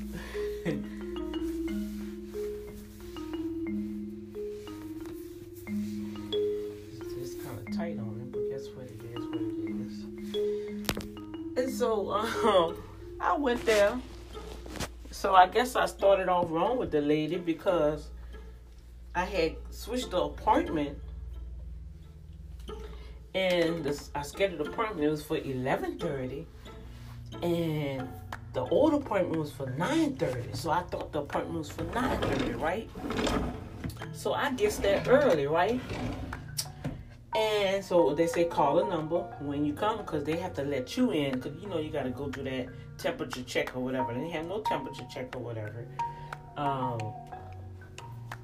they said, was you ever exposed to anybody? Well, I kind of feel on that one because my matter of fact, I need we need to find out. We'll find out today about that results. But I had no temperature check. I don't have no symptoms. But anyway, and I had my gloves on, my mask, and I had to take care of this. I had to take care of this business. And so um, she said, Well, I don't see your name on the list. You sure it's for this county clerk? I said, Yes, ma'am. It's on Buccaneer Street, right? And um, well, I'll be down. I'll be down and see your paperwork. Okay, so she was already like hot still, right? And I was like, Oh Lord, what's going on with this lady? It's early in the morning. She hostile already? Well, she ain't gonna be at work. You know, this is what I'm thinking. So y'all know me, Dr. D. I'm gonna do my best to try to put a smile on your face. I know we are all, you know, working underneath um, health health environment that can be detrimental to your health, but you gotta work, right? So she came down and um, I, and so while she was doing that, I was looking through my emails. So I looked through my emails for my um, confirmation. And she said, Well, I don't see you. She, she said, um, You must be at another court. I mean, at another county. So I looked, I said, No, here it goes right here. And then I, I said, Oh, ma'am, look, look at it. It's here, but it's at 11.30. I said, I apologize. And uh, I said, You know what? I can come back for 11.30. Oh, no, come on, come on. And I was like, oh, okay. So I just, you know, darling, um, um, um, wash your hands, please. So you know they had the the um, sanitizer right there. You know, you can sit right there. I'll be right with you. Okay, so right then and there, y'all, I'm like, all right, this is gonna be interesting. Something wrong with this lady, and, and yeah, she was a she was a white lady, and um, I said, oh my god, okay okay, we, we got to approach this in a, a kind loving way, right? So I'm, I'm saying this out loud, but I was saying this in my head, just watching her body language and her mannerism. And um, she said, so um, what, what, what, what, what can I do for you? I said, well, I have to update my business. I, I let it expire. You know, well, what kind of business is it? I'm like, excuse me? I said, well, yeah. So I just took the paper out. I said, I'm not talking to more of this lady because she got a she got a very nasty attitude. You know, I'm saying that within myself. So I gave the paper to her, and uh, she said, okay, uh, is the is, is the same address? I said, no, we want to update everything. And um, I and said, well, the address on your license? I say, no. I want you to put the mailing address on the files, not my home address. And uh, she stayed. She said, okay, so she was, I mean, she just typing and moving her little head, and I'm looking at her expressions. I'm saying, oh my goodness, what's wrong with this lady? I'm saying this to myself.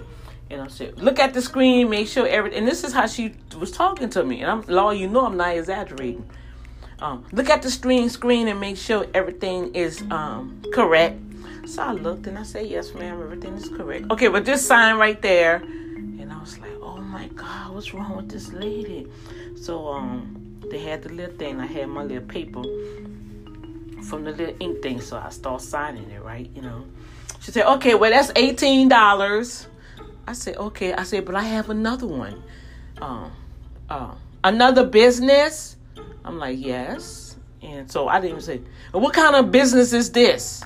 I didn't even say none, y'all. I said, it's a functional one, ma'am. Here go the paperwork. So I gave her the paperwork so she can see it's already been filed. It expired. And I just need that updated. Okay. So she was, she sit there and looked at it and um, opened up. Okay. There she go. Okay, look at the screen to make sure everything is correct. And it's the same address? Yes, it's the same address. And what was that number? So I gave her the, the address um, number. Is that correct? Yes, it is. $18 for that one. So it's $18 for the first one, $18 for the second one. And I was like, okay. I'm like, okay, $18. So I'm saying to myself, why is she saying that like that, y'all? I was like, okay, what? She trying to intimidate me or something? Or I was just like, why is she saying that? You already said the first time it was $18, right? So you know what, y'all? I, and I did. I said that on a video. I, I say to myself, I said, I'm about to piss off now since you won't act like I can't, I, I, am not able to start a business, or I can't afford eighteen dollars to to to assume a business name, right? So I said, you know what? I said, oh, can you um explain to me? Um, we have a company in another state, and I'm trying. Um, can you explain to me the procedures? How we can do business here? Can I do business here? Uh, well, what kind of business is it? I, I say, well, it's a functional business, ma'am. I just need to find out the steps. You know, I know the steps, y'all, but I just did that to piss off. Since you won't act, you won't act snobby with me. Okay, I'm gonna really, I'm gonna really piss you off now. What I'm about to do, and so, so she was like, "Well, you have to get, um, is it incorporated?" I said, "Yes, it's it's a functional business, ma'am. It's an incorporation." But you're gonna have to get it um, done through the state of Texas. That's in Austin, and once you do that, um, you can bring it here, and whatever business that you want to um, perform, it will be on that left that letter. I said, oh, oh, okay, so, hmm. And can I use the same name? Now I'm just I'm just pissing off. Cause first of all, y'all, ain't nobody was in the office. Okay, ain't nobody was in the office. Oh, I forgot the most important thing. Let me rewind that right quick, y'all. Let me rewind that. Let me rewind that. I forgot the most important thing when she came downstairs and met with me to let me in the building, she said, "Yeah, because I I I I, I had to look all through the, the the files and the dates, you know, and you had the wrong time. It wasn't nine thirty, it was eleven thirty. I really I had to um look through to find your name for the time, and I was saying to myself, "Dang, it's just a computer. Only thing you had to do is scroll up. You know, if you had a a, a, a schedule, right?" Only thing you had to do is scroll up or scroll down, and you can see all your apartments, right? And I'm saying to myself, okay, why is she telling me about this big deal about her finding the right apartment date? All right, so let's speed it back up. So, um, I love it. I love it, y'all. That's why I say y'all gotta start a business so y'all can have power in your own hand, okay? And for some apparent reason, I guess they feel we ain't supposed to have a business, a beating business. Are we capable of maintaining a business? I don't know. But anyway, so um so um, she she I said, oh okay, so hmm, you know what? I'm gonna have to bring it back to the board, and I want to see how they they really want to uh, start business here in Texas. But since I'm the representative here, let me just go ahead and assume the name here so we can reserve that name for 10 years here in Texas. Y'all, y'all should have saw the look on that lady face. She said, Well, what, what would be the name of the business? so I gave her the name of the business. oh, excuse me, y'all. So I gave her the name of the business. And uh, I love it. Gave her the name of the business. Will it be the same address? I say yes. That's the headquarters ad- address. That's the mailing address. I want everything with the same address. So she did her little thing.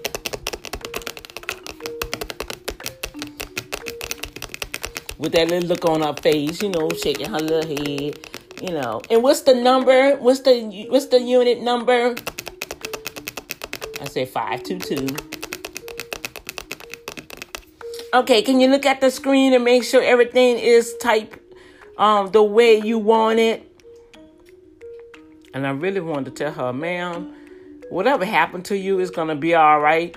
So instead of me saying it like that, y'all, I, when she had got up the first time and got the um, the other paperwork, she had some nice boots on. And I said, Oh, I like your boots. I, I said, Ooh, I like those boots. You know, I'm just trying to cheer her up some kind of way because something was wrong with her. Baby. She was like, Thank you. I was like, Oh my goodness. And I said to myself, I said, Oh Lord, is she Trumpy? Is, is this a Trump supporter? You know, I mean, what's really going on here? Because she sure got some issues going on. So we did that. And um, she said, "Well, it's um, that's eighteen dollars. Eighteen dollars for the first one, eighteen dollars for the second one, and eighteen dollars for this one." So I looked at her like, and I'm saying to myself, "Why is she saying it like that?" I said, "So how much is that, ma'am?" Now, since she won't be funny with me, I sit there. I already know it's fifty four dollars, but I, since you doing all the counting I said, and, and how much is that? So she looked at me. It was like a pause, y'all, and I looked back at her. Well, ma'am, you have three businesses at assume name businesses for $18. I say, yes. And how much it is? Well, ma'am, it's $54. I say, okay, no problem. Well, how are you going to pay for this? I said, well, do y'all take cash, credit card, checks, what? Whatever, how you want to pay for it.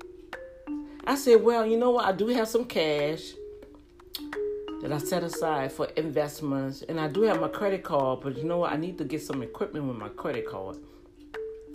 And I just pondered. I just let her wait for about a couple of seconds, y'all. I say, I'm gonna piss you off since you want act. You want act like this towards me early in the morning. Early in the morning, you tripping.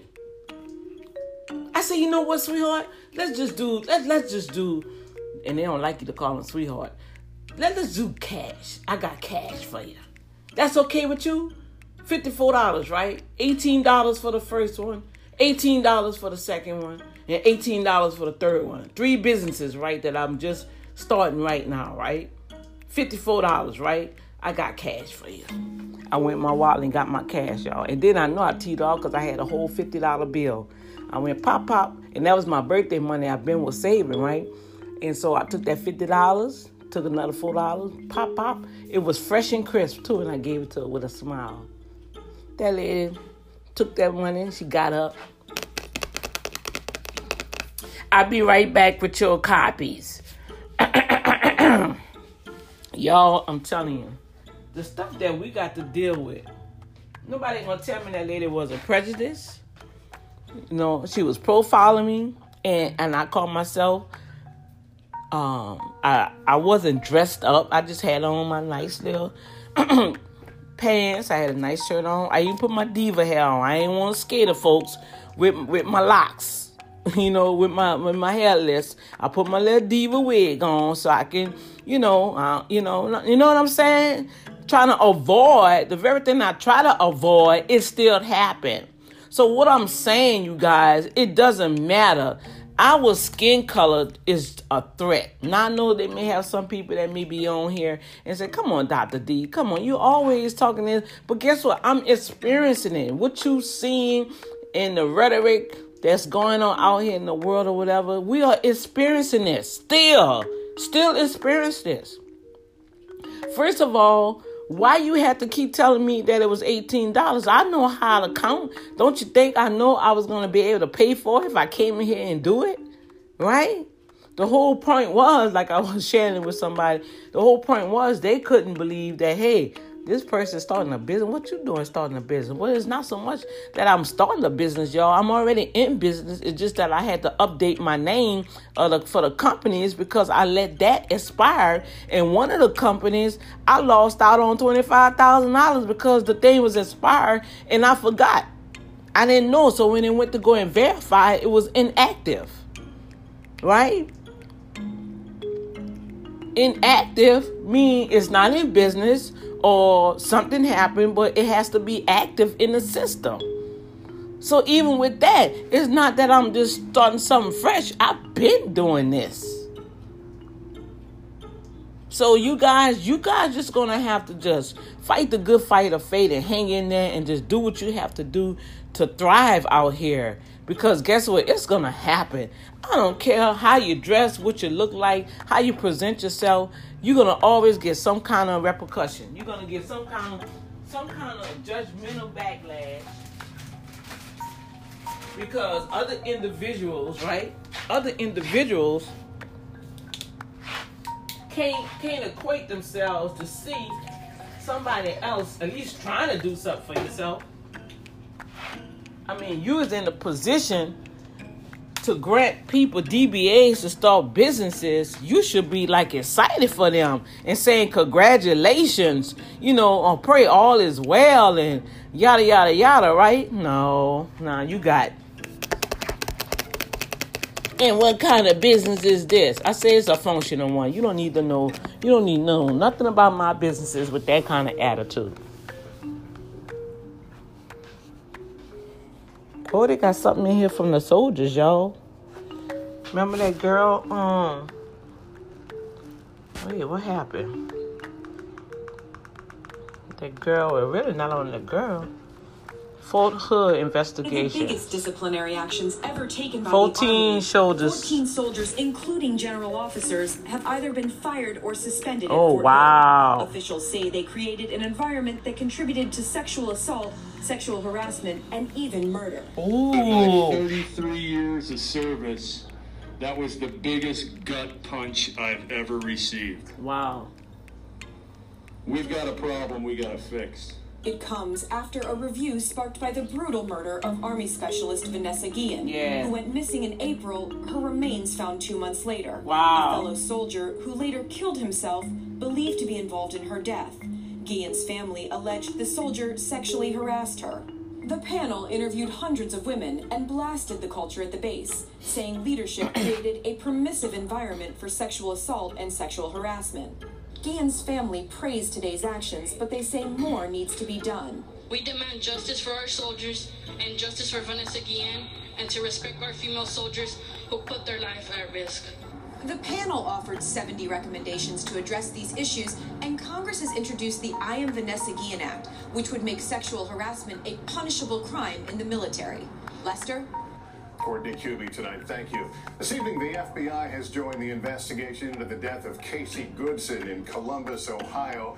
The 23 year old black man was fatally shot by a deputy during an encounter on Friday. There are conflicting accounts of events before his death.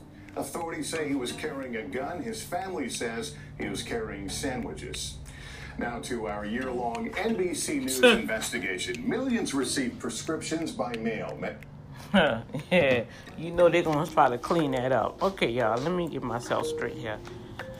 I will holler at you guys later. I pray that y'all have a wonderful, wonderful day. Today is Throwback Thursday. We're gonna throw back all the old, remember the good, but we're gonna thrive forward for the new. All right. Peace. And don't forget, you guys. Hey, oh, you know what? That's my fault. I'm gonna put it on the the description. Y'all have some time. Come on and join us next Saturday for the Marinette Publishing Authors and Awards show. It's gonna be virtually. The reservation is free, but you gotta reserve because it will be locked afterwards. Um, go ahead and reserve so you can get that link to join us next Saturday night, seven o'clock. The award show will be live on um, Zoom, and uh, we're gonna have some gifts. Come on, sign up so you can give us some of these prizes, y'all. Come on, this has got some good prizes too. They got um, we we from Walmart. We got a a selfie lamp with a smartphone holder. It's a mini T uh, ring light, a ring light. They call it a selfie lamp, but it's a ring light. It's real cute. We have some other uh, electronic things to give away. Have some some inspiration to get you started in writing your book, and just just letting you guys know that hey, they got somebody out here that love you, and God wants to show you that hey, your creativity is not in vain. He made you creative, okay? And we want all of you guys to start thriving and shining. All right, get let's let's get these um let, let's get the voice out in books Let's get the art out with your with your paintings, okay? So I'm gonna put the um, link on this description and pass it forward, and I'll see y'all next week. But y'all gonna hear from me through the broadcast but I mean live. You know, this is another opportunity for you guys where we can meet each other, find out where each other at. Y'all, come on. I mean, unless this feed is wrong, I have almost 80,000 listeners on this feed. Okay? If I could just get a thousand of you guys, even go to Boom Factor TV and subscribe for me. And hit the notification for the new programs that's to start in January. Okay? Um, a lot of information for you to learn and grow. And uh, I'm putting it out there, and they got a lot of other information that you can glean from. But um, I, I, I know I say, Lord, I'm to leave a mark in this world some kind of way to show to leave that people know, hey, well, at least I know about that girl right there. She tried to help people. She she got information, she gonna give it to you. You know, I'm not gonna hold nothing back. I'm not a perfect person. Yeah, I guess I make mistakes. I make people upset. I might go to far fashion, talk about all kind of things. You may call me a conspiracy theory, but guess what? I'm just gonna reveal what what I I perceive that's happening and just keep us awake. And, you know, just keep us awake because they have some really disturbing stuff that's happening. And as long as the the the norm is being visualized and you keep hearing it over and over again, well, that's what you're gonna believe. But guess what? It's all lies.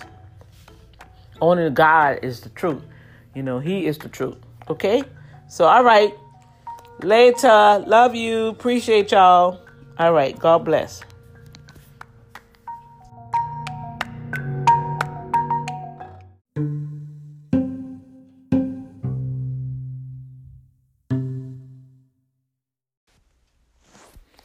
Happy New Year's! Happy New Year. Happy New Year, people. What's going on?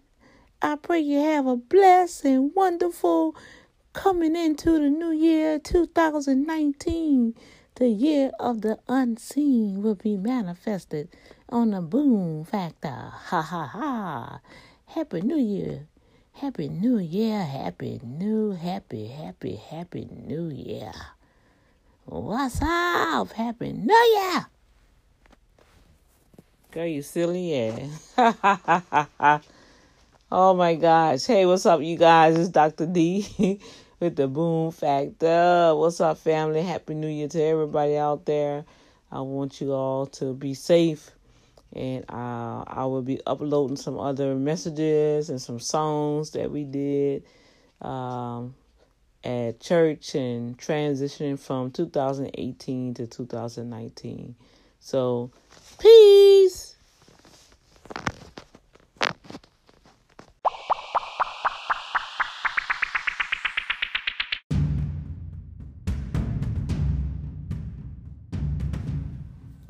Well, happy New Year's.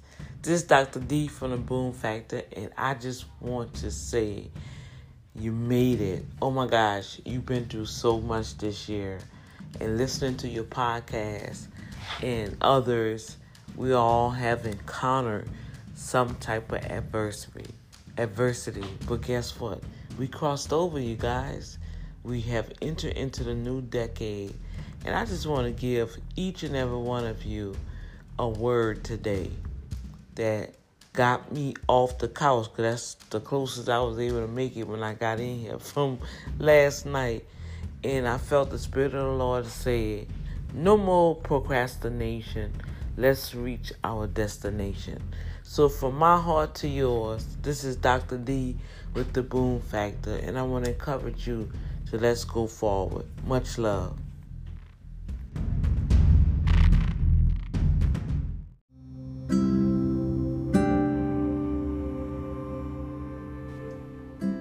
Hey, guys. Well, Happy New Year. This is the first day of the new year. This is Dr. D. And I am just sending out my 21 day devotional for this month. I have really, really been pondering over. Oh my gosh, so much stuff have happened in 2020 to really make you um, reflect on yourself. And I say, you know what, this year, I don't know if you guys um, listened to the episode from earlier this morning or did I do it last night? I can't even remember, but you know what? We all have encountered, oh my goodness, so much in 2020. So much loss, so much loneliness and probably abandonment. But God comes to reassure us. And I believe that if we can continue, because yes, last year it forced you to uh, focus more on yourself and and little things that we took for granted it shined a light on those very things that we took for granted. And so I am just sitting here since we it's still the clock is still ticking.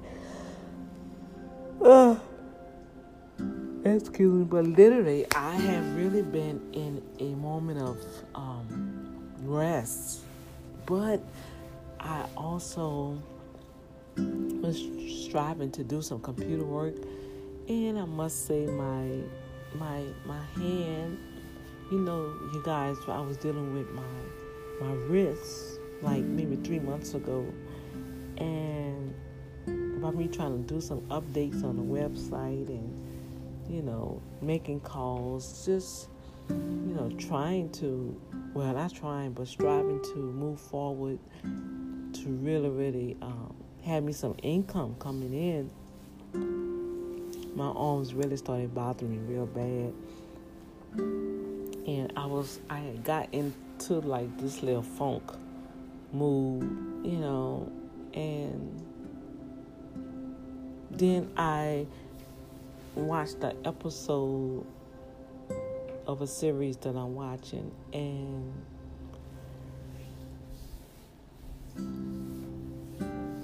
some of it is really, really, oh man, I mean, it's really real tough issues, even though they play it out some, but I'm like, Lord, there was something always going on. But you know what I really got out the series? A support system. And so these first 21 days is really going to be a support system for somebody out there. I want to be a support system for you. Um, I know how it feels not to have that support system. And, and and when you thought you had a support system, then all of a sudden that that support was not legitimate because it had wrong motives, uh, their own agenda, right? And it just left you out in the cold. But I, I, I've learned some things. And so even though I may feel like I don't have a support system, the Lord is my support system the Father, Son, and the Holy Spirit. And He encouraged me. And then I, so I want to encourage you guys. So today, on day one of being part of this devotional, okay, I, want you guys, you don't have to follow what I'm saying. Um, you can start your own devotional. But uh, with that, my whole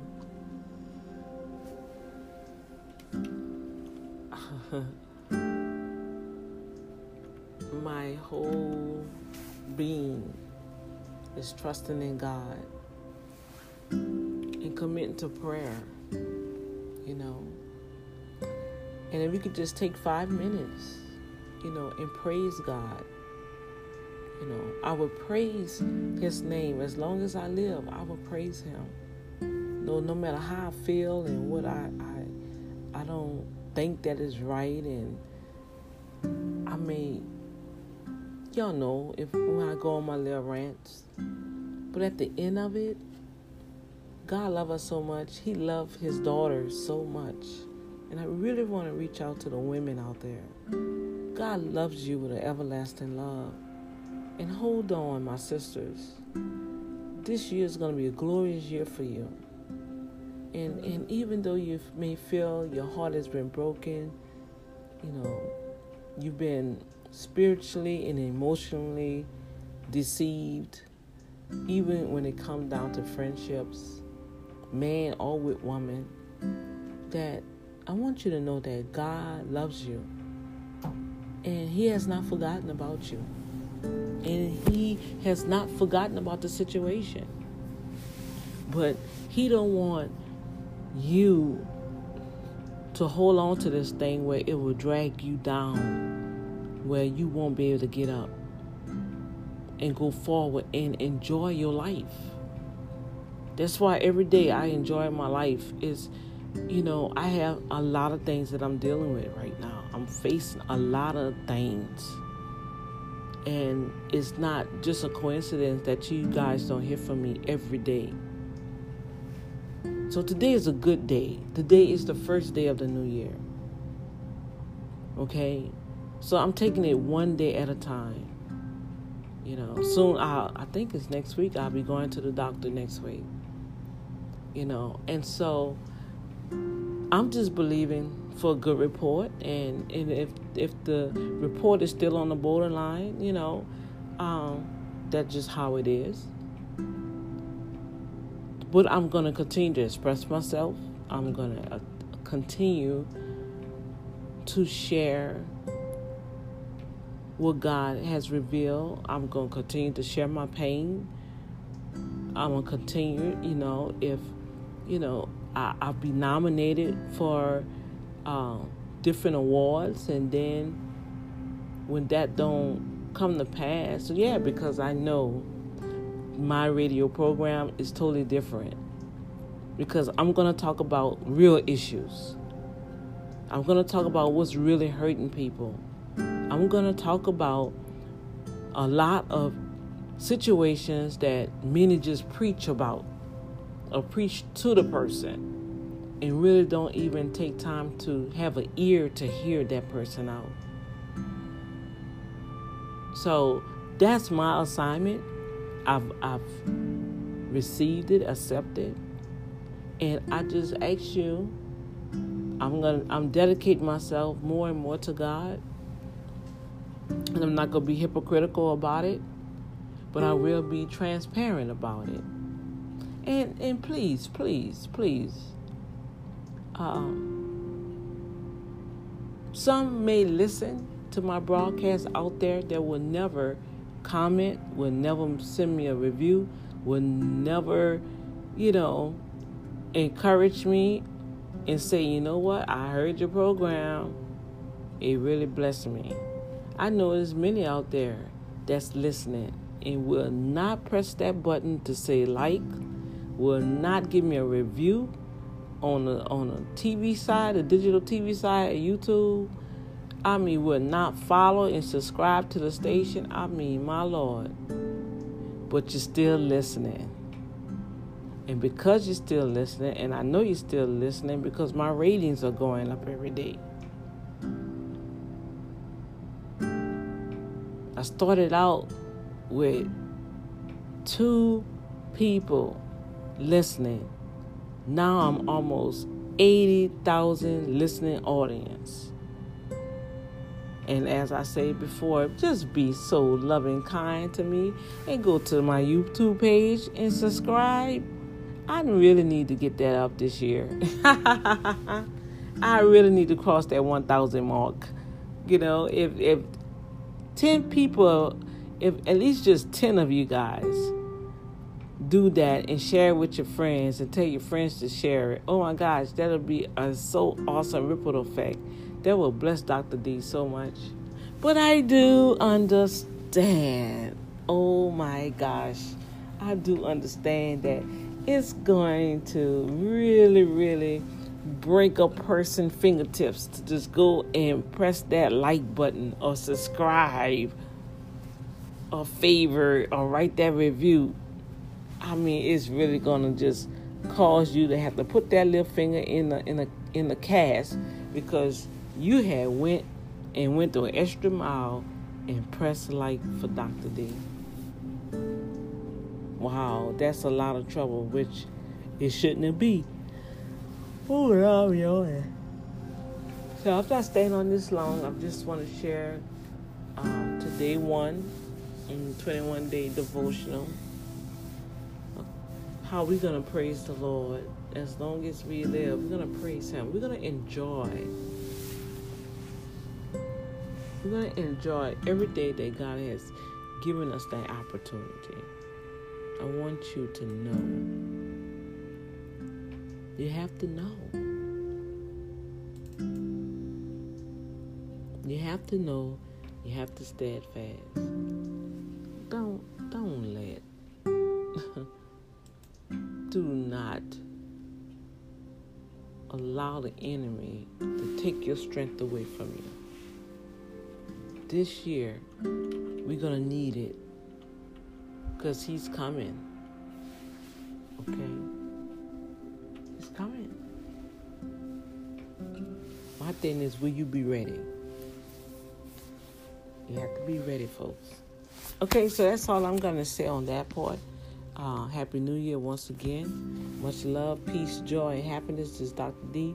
Go ahead over to um, YouTube and type in Boom Factor Radio and subscribe to the TV station, um, the digital TV channel, because uh, in two weeks we're gonna start our interviewing. Oh my gosh, I'm so excited about the awesome people that will be coming on. You'll be able to see on once a week on on that show, and and for the radio side, if you listen to Spotify, major the major online platform, just go ahead and review.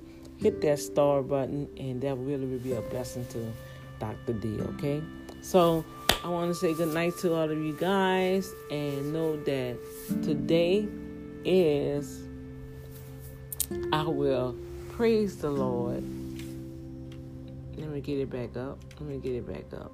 Oh my goodness, what did I do? I will praise you, O Lord, as long as I live. In your name, I will lift up my hands. Oh my gosh. Make sure you take your time and ask God, Dear Lord, I come to you over my prayer life right now. I know that I have I've been lax and have been so distracted lately because of all this stuff that's been going on. But I'm in a new year. I want to renew my commitment and spending more time with you, Father. And every day, I ask for the Spirit of God to help jumpstart me and live the life that I need to live for this day and every day. Help me to recognize the striving in my heart when someone needs a spontaneous prayer. And help me to recognize when it's you, Father, that wakes me up in the middle of the night to be that watchman on the wall. Help me, Father, to have a clear ear to hear your voice. In Jesus' name, amen. Amen. All right, y'all. I'm out. This is Dr. D. God bless y'all and Happy New Year. Woohoo.